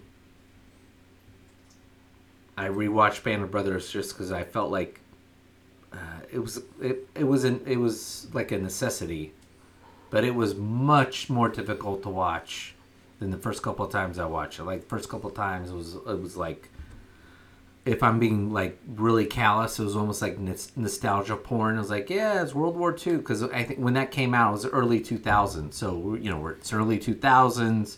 I'm in my late 20s, early 30s. Um, we're on the he- it's it's around 9/11. It's maybe after 9/11. So it's like, yeah, you know, GI Joe and all that kind of stuff. Uh, So I would stand by it. It was like it was kind of nostalgia porn. And now when I watch it, I still watch it, and it's just really hard to watch. And then the Pacific, which came out after that, and partially because Americans, most Americans don't know this, we hate the Nazis because understandably what they did to Jews and gypsies and all that kind of stuff. But the Germans fought a much cleaner war, and we're actually talking about warfare. The Japanese were really nasty, and you see that in full effect if you've watched Band of Brothers. You're like, yeah, I've read the books, I've read Band, Band, of, Band of Brothers, and I've watched the, mo- the the show. And then you watch The Pacific, which is based on two books, uh, two autobiographies, and you watch that thing, and it is a whole other level of hand-to-hand combat, like violence, and it's it. I, I would say it's 100% on. Per- it, it, it's it's purposeful because yes, the combat in the Pacific was worse. And so the first two times I watched it, I knew it. So again, I rewatched both this fall. I rewatched the uh, the Band of Brothers, and I was telling all of our friends I rewatched the Band of Brothers. And I can't talk myself into watching the Pacific, and then I finally did. Um, and I got through it, and it was it was. I, look, I think it's still rewarding to watch this stuff, partially just because you'd be like, so you don't have a nostalgic view of what world war is. But I agree with you. I my wife and I saw Fury in the theater. I have no sense to rewatch it. I saw uh, Private Ryan in the theater. I've probably watched it seven or eight times afterwards. But I will tell you this: I went, I saw it in the theater with my best friend from high school, his little brother who was younger by two or three years. We we watched it in the theater. On the way home, all three of us were sobbing in some way, and I take. I don't apologize for that at all. And I think I think in large part that was because when did that movie come out? Uh, late '90s, even in the late '90s. You, let's say that movie came out in '98. If you were, if you're my age, Uh, even my best friend's little brother, who's like three or four years younger, you've largely grown up on basically World War II nostalgia movies, where you might see some level of violence, but it's all you know. It's you know, it's like some guy like choking on his own blood or something. Um, nobody had ever seen the beach scene. You know, we'd all read books about the landing on D Day.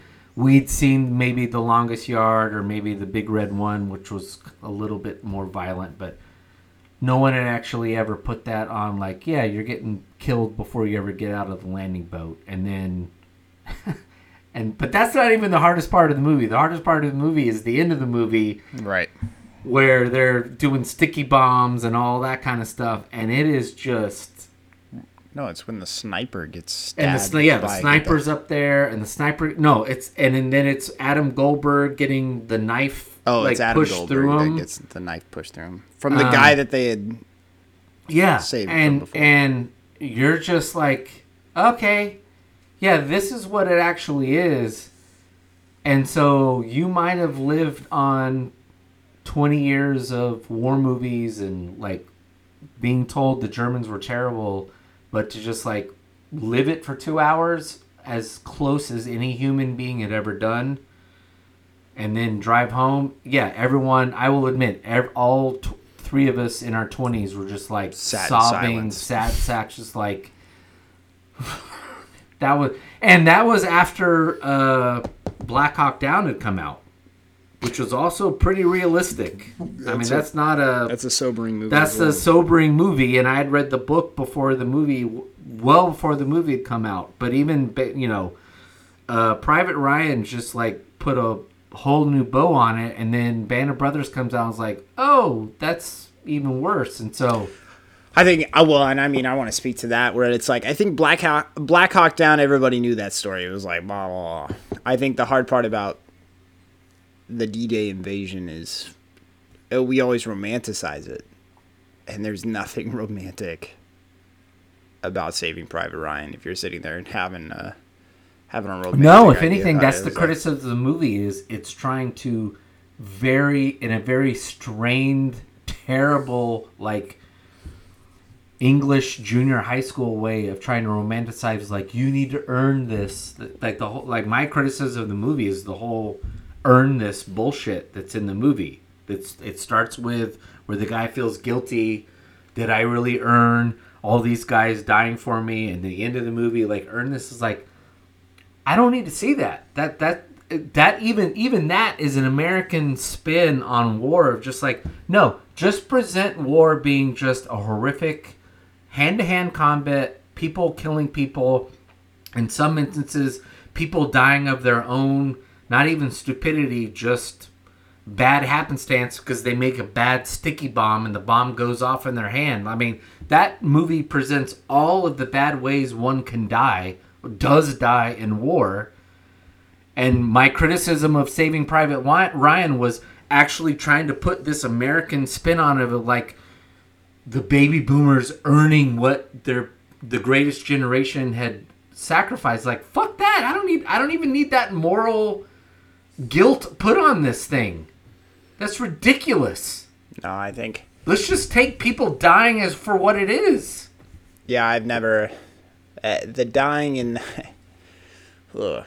well, and actually, that's why actually War at the end of the day is 20 something, eight. Well, nowadays it's tw- 2018. It is young men dying for reasons they don't really know, other than they are trying to survive along with the people that they are most friends with in the immediate group that they're with. That is all it is at the end of the day. And then it's society trying to justify a bunch of people killing each other. Which goes back to what we were talking about. The the Titan thing is I'm going to justify it because my little island is great and everybody else is evil because they're using the Titans and if we would just eliminate all the rest of the people, we'd have a free world. While the irony is, is everybody outside the island is if we just eliminate these island militaristic crazy people, devils, there would be no war. That pretty much encapsulates every fucking human conflict that there is. Yeah, it's It is one side misunderstanding another side.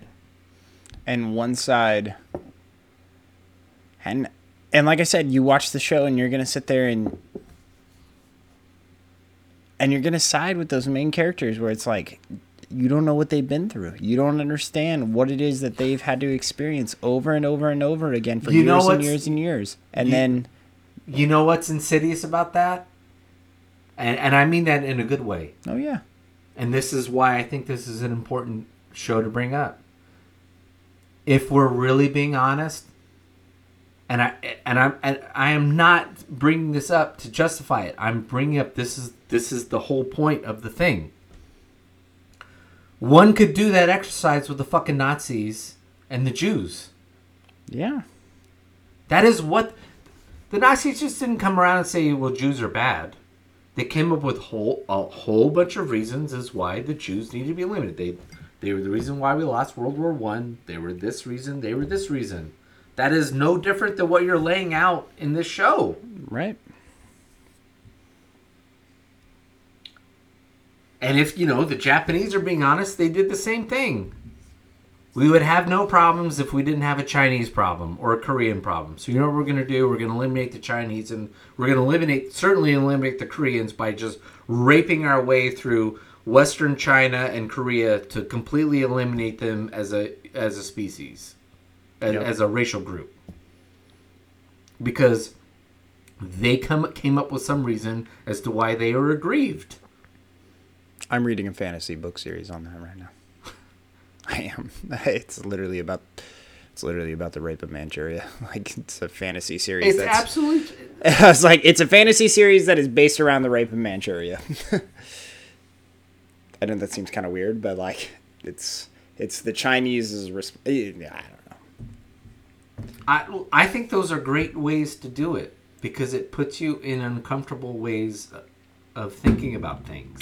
It is the beauty of science fiction and Correct. fantasy writing, where it is. And actually, this is. Me and my dad talk about this as being one of the greatest. The greatest movie series of all time. We love to go see these movies. Um, we watch them together, and I think there's a new one coming out. Uh,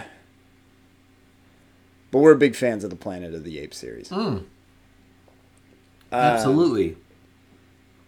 It's a very much goats and sheep and us versus Well, and it's them. but it's still the idea of what people need to realize is that when it comes to sci-fi and fantasy, they expend reality to talk about fucking reality. yeah. When you read Animal Farm or you read 1984, those are expansions of reality to talk about reality. Where Correct. it's like you may sit there and say that's far fetched, but there's a lot of it where you're like, oh, that ain't so far fetched. No, look, those two books were spot on because George Orwell was a communist and he knew how communists thought. And he distilled communist thinking into two books. Now, my problem isn't with George Orwell. My problem is Americans or Westerners taking Orwell's book and two books and turning it, then flipping it and making the mistake of turning it into now the commies are others and now we get to dem- demonize them rather than it being an understanding like this is a threat. The, the, these are things, I mean, These are warnings that we should look out these are warning signs. 1984 is still a warning sign. If the government's saying one thing and it's the opposite, that is the you know that's the crux of the 1984. Uh, the crux of the of Animal Farm is you know demonizing groups of people and saying well you know they're outside the group.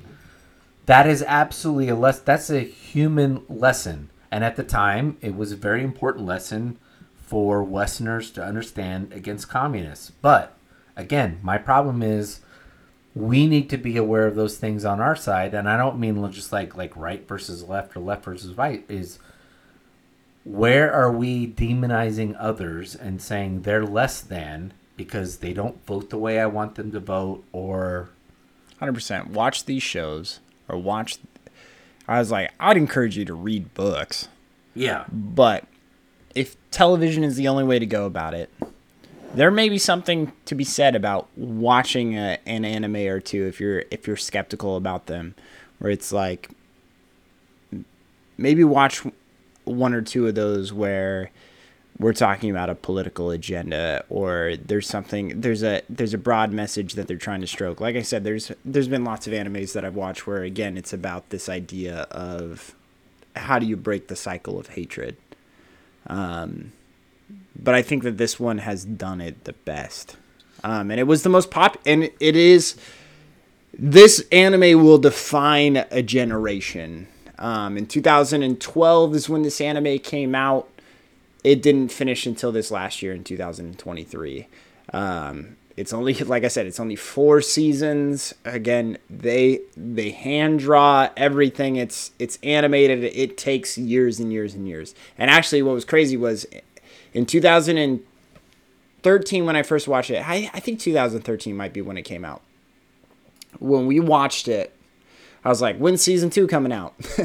we had to wait until 2018 19 for a second season to come out of this thing. So you're looking at five years of waiting before f- something finally came out about it. Um, and it will define this generation. Like I said, when I said if you're under the age of 35 and you don't know about this, I'm expecting you live under a rock because everybody under the age of 25 has probably seen or knows somebody who has watched the entirety of this show and has talked about it on a regular basis. Um, it is the most popular anime that has ever that has come out in the last 10 years. Um,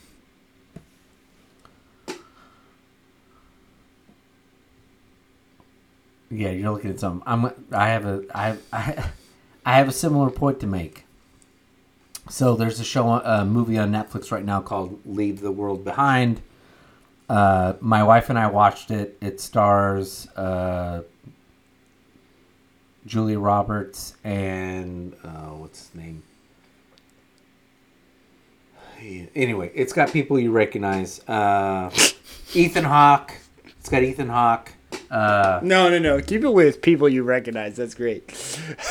um, anyway, it's basically about it's this civiliz the basically civilization civilization ends in the middle of this movie, and we're not really sure why. There's all kinds. There's talk about it. There's hints about it. And I'd watched this movie. My wife and I watched this movie together. It was very haunting. And then I started, and then I made the mistake of listening to podcasts and reading commentary like about the thing. And it was, it all got political. Oh, the Obamas were behind this thing, and so it all became political. And I had to reset my mind and be like, all right, I'm gonna. I don't care about all this noise that I'm hearing about the show.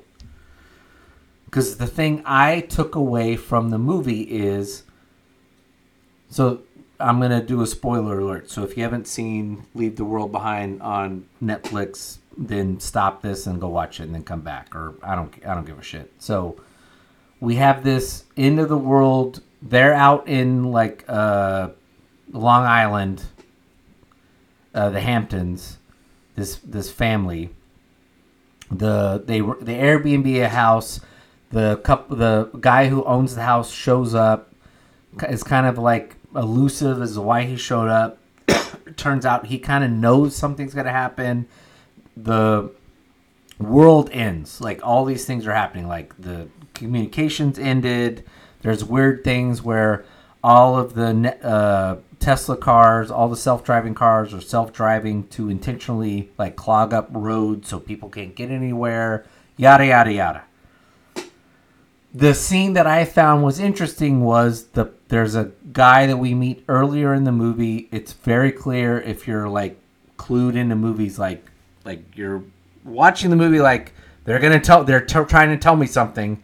We stumble upon this character played by Kevin Bacon. That it's very clearly he's a prepper. And Julia Roberts is like, oh, he's a weirdo and he's a prepper. So I'm watching this and I'm like, okay, clearly they're telling me it's important that Kevin Bacon's a prepper. So I need to like put this in the back of your mind. Also, Well- how many degrees out are you? Exactly. How many degrees out from Kevin So Bacon are you? we find out. So yes, Kevin Bacon's a prepper, and because he uh, he's a prepper, the non-preppers have to go to the prepper to get some medicine that the prepper has prepped for.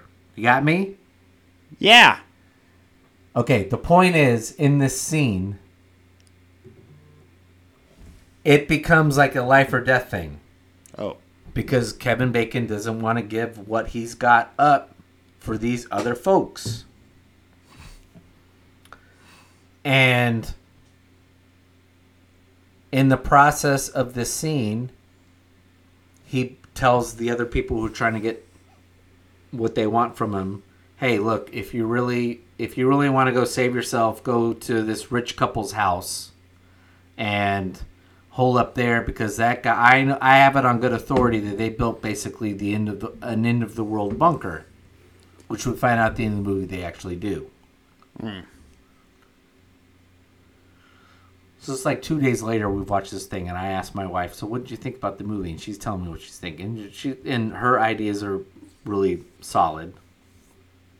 And she said, "What did you think?" And I said, "I took that movie as a never-ending it's it's a humanistic view of the never-ending cycle of violence because the the two couples that actually find end up well they're one of the couple's daughters but you infer that these two the the two families are going to go live in this bunker are going to go live in the bunker but i'm thinking of this going yes but if i game if i game theory this thing out kevin bacon who knows that the bunker fucking exists and owns more guns than they do he's going to run out of his stuff and then go decide to take the bunker over that was my theory to the movie is like when the world ends it's barbarism and results. shut up siri them if you asked again from your iPhone. shut up siri when barbarism when the world ends barbarism ensues Yeah. and it's just a never ending I don't even know if it's when I don't. I don't ends. need to send. I don't need to. You know, she said, "Do you think they'll?" I said, "They'll probably, if they're dumb, they'll do a sequel, and we'll see the sequel. Will Kevin Bacon will come and try to take it. I don't need to see the sequel. I know what the sequel is. The sequel is what I just said. Is Kevin Bacon because he's the prepper and he's got fifty guns as opposed to them and knows how to shoot them. He's gonna go. It's the surv- the survival of the fittest, the mightiest. That was what I took from the movie. but then I was reading all the stuff in it. Everything was political, and it was oh, it was what Obama wanted to tell us and what the right wanted to tell us. It's like, no, this is all just like when the world descends into might makes right, and us versus them. Again, getting back to the Titan thing. Then violence ensues, and it's nothing but horror for both sides, including the people who end up winning. Yeah. I agree. And if you're the if you know game theorying this out, you're the Kevin Bacon guy, and you murder two two families worth of like eight people, and yeah, you can tell yourself at the end of the night that I'm taking care of mine, and my daughter's safe, and my son's safe, my wife's safe. But no, somewhere down deep inside, the spark that Jesus has in all of us, there's some level of either guilt. It's two things. This is and this is the thing if we're being really r- real, and this is where people go. And this is the part that the Bible talks about. You either give in, you either give in to the devil or you give in to Jesus. And this is what it is. You either give in to the guilt and you deal with the guilt, and hopefully that guilt then leads you to Jesus and you ask for forgiveness. Yeah. Or you tell yourself, I'm unforgivable. I've already committed these things. I'm already a fucking devil, so I might as well live. Just lean into it and continue to be the devil that I am. And you terrorize whatever society you live in. Well, I can't wait for you to watch this show, Tim. I'm definitely gonna watch it's it 80 now. it's 89 episodes like i said uh, 87 of them are half hour uh, so um, that's actually a pretty easy watch uh, for most people out there in the world uh, if you told me if i i don't think i'd ever recommend it to anybody actually i just probably wouldn't even watch it if it was 87 hours of i was like no i'm not watching that Well, I look. I there's no point in watching anything or reading anything unless there's some kind of funny. It can be funny. It can be like satirical. I don't. uh, uh, Seinfeld and I, I watch Seinfeld and Curb Your Enthusiasm Yeah. religiously over and over again because they are satirically still. There's some kind of morality out of it. It's not, and I wouldn't even say it's you know, it's just like a humanistic morality. Um, there's no point in watching anything unless there's some kind of morality out of it. yeah To your point, like I, I guess to the point of the older adults are like, look, if you're gonna watch a, a cartoon, there must be something redeeming or satirical about it. And I'll say that it gets deeper probably than most television shows will will get to you, in my opinion. I, I mean, most television shows, in my, if you're watching reality TV, I'm sorry, I'm not on that. Yeah, I I'm I on. try. I don't want to try. I'm not on that train. So I was like, don't get me wrong. When I was growing up, we used to watch Survivor quite a bit, but that's a reality competition show. Like you know, uh, Yeah, there's a little some level of morality, but I don't know if it's a good morality in that show. I was like, the only reason why we watched it, I loved. I was like, as far as why I watched it, I like watching people compete. That was really all it Right. was. Like, I just like watch people compete. So, um, I That- still remember the first Survivor se- season. I never watched that season. We came in. The first season, I did not. season, I I did not watch the first season, but one of my business partners did, and he was watching it religiously, and he kept coming in every week and saying, somehow this fat gay guy keeps going through every episode, and I can't figure out why because he's just horrible. I think there is something to be and said he about was the one who ended up winning. Yeah, Richard, Richard somebody. And I- I, was like, yeah, because that's not how the world works. It's not the nicest guy. It's the guy who plays everybody off each other. And, and I mean, the first season I remember was when it was done. I remember it was uh, our business partner, uh, uh, Mike. And Mike was like, I don't understand how he won. I was like, read fucking Machiavelli and you'll understand why this guy won. He's like, what? And I said, uh, all right, Mike, Mike was a bit of a. I love Mike, but Mike was a bit of a meathead sales guy. I was like, Mike, read Machiavelli and you'll understand why the fat gay guy won, who nobody liked. And then I think after that it changed a bit. Was more of a. It was still playing people off each other, but yeah. a little, a little more popularity. Well, Anyway, I think we need to wrap up tonight's episode. yeah, we do. How how long are we at? We're at three fifty. Fuck. we did get to one. Oh, hold up. We need we need to specify this to our audience. One, we didn't get to the twenty questions we were supposed No. to get to tonight. Two, we didn't get to the third hot topic that Colton had No. for tonight, which we will be doing next week. We will do the third topic and we will do the 20 episodes.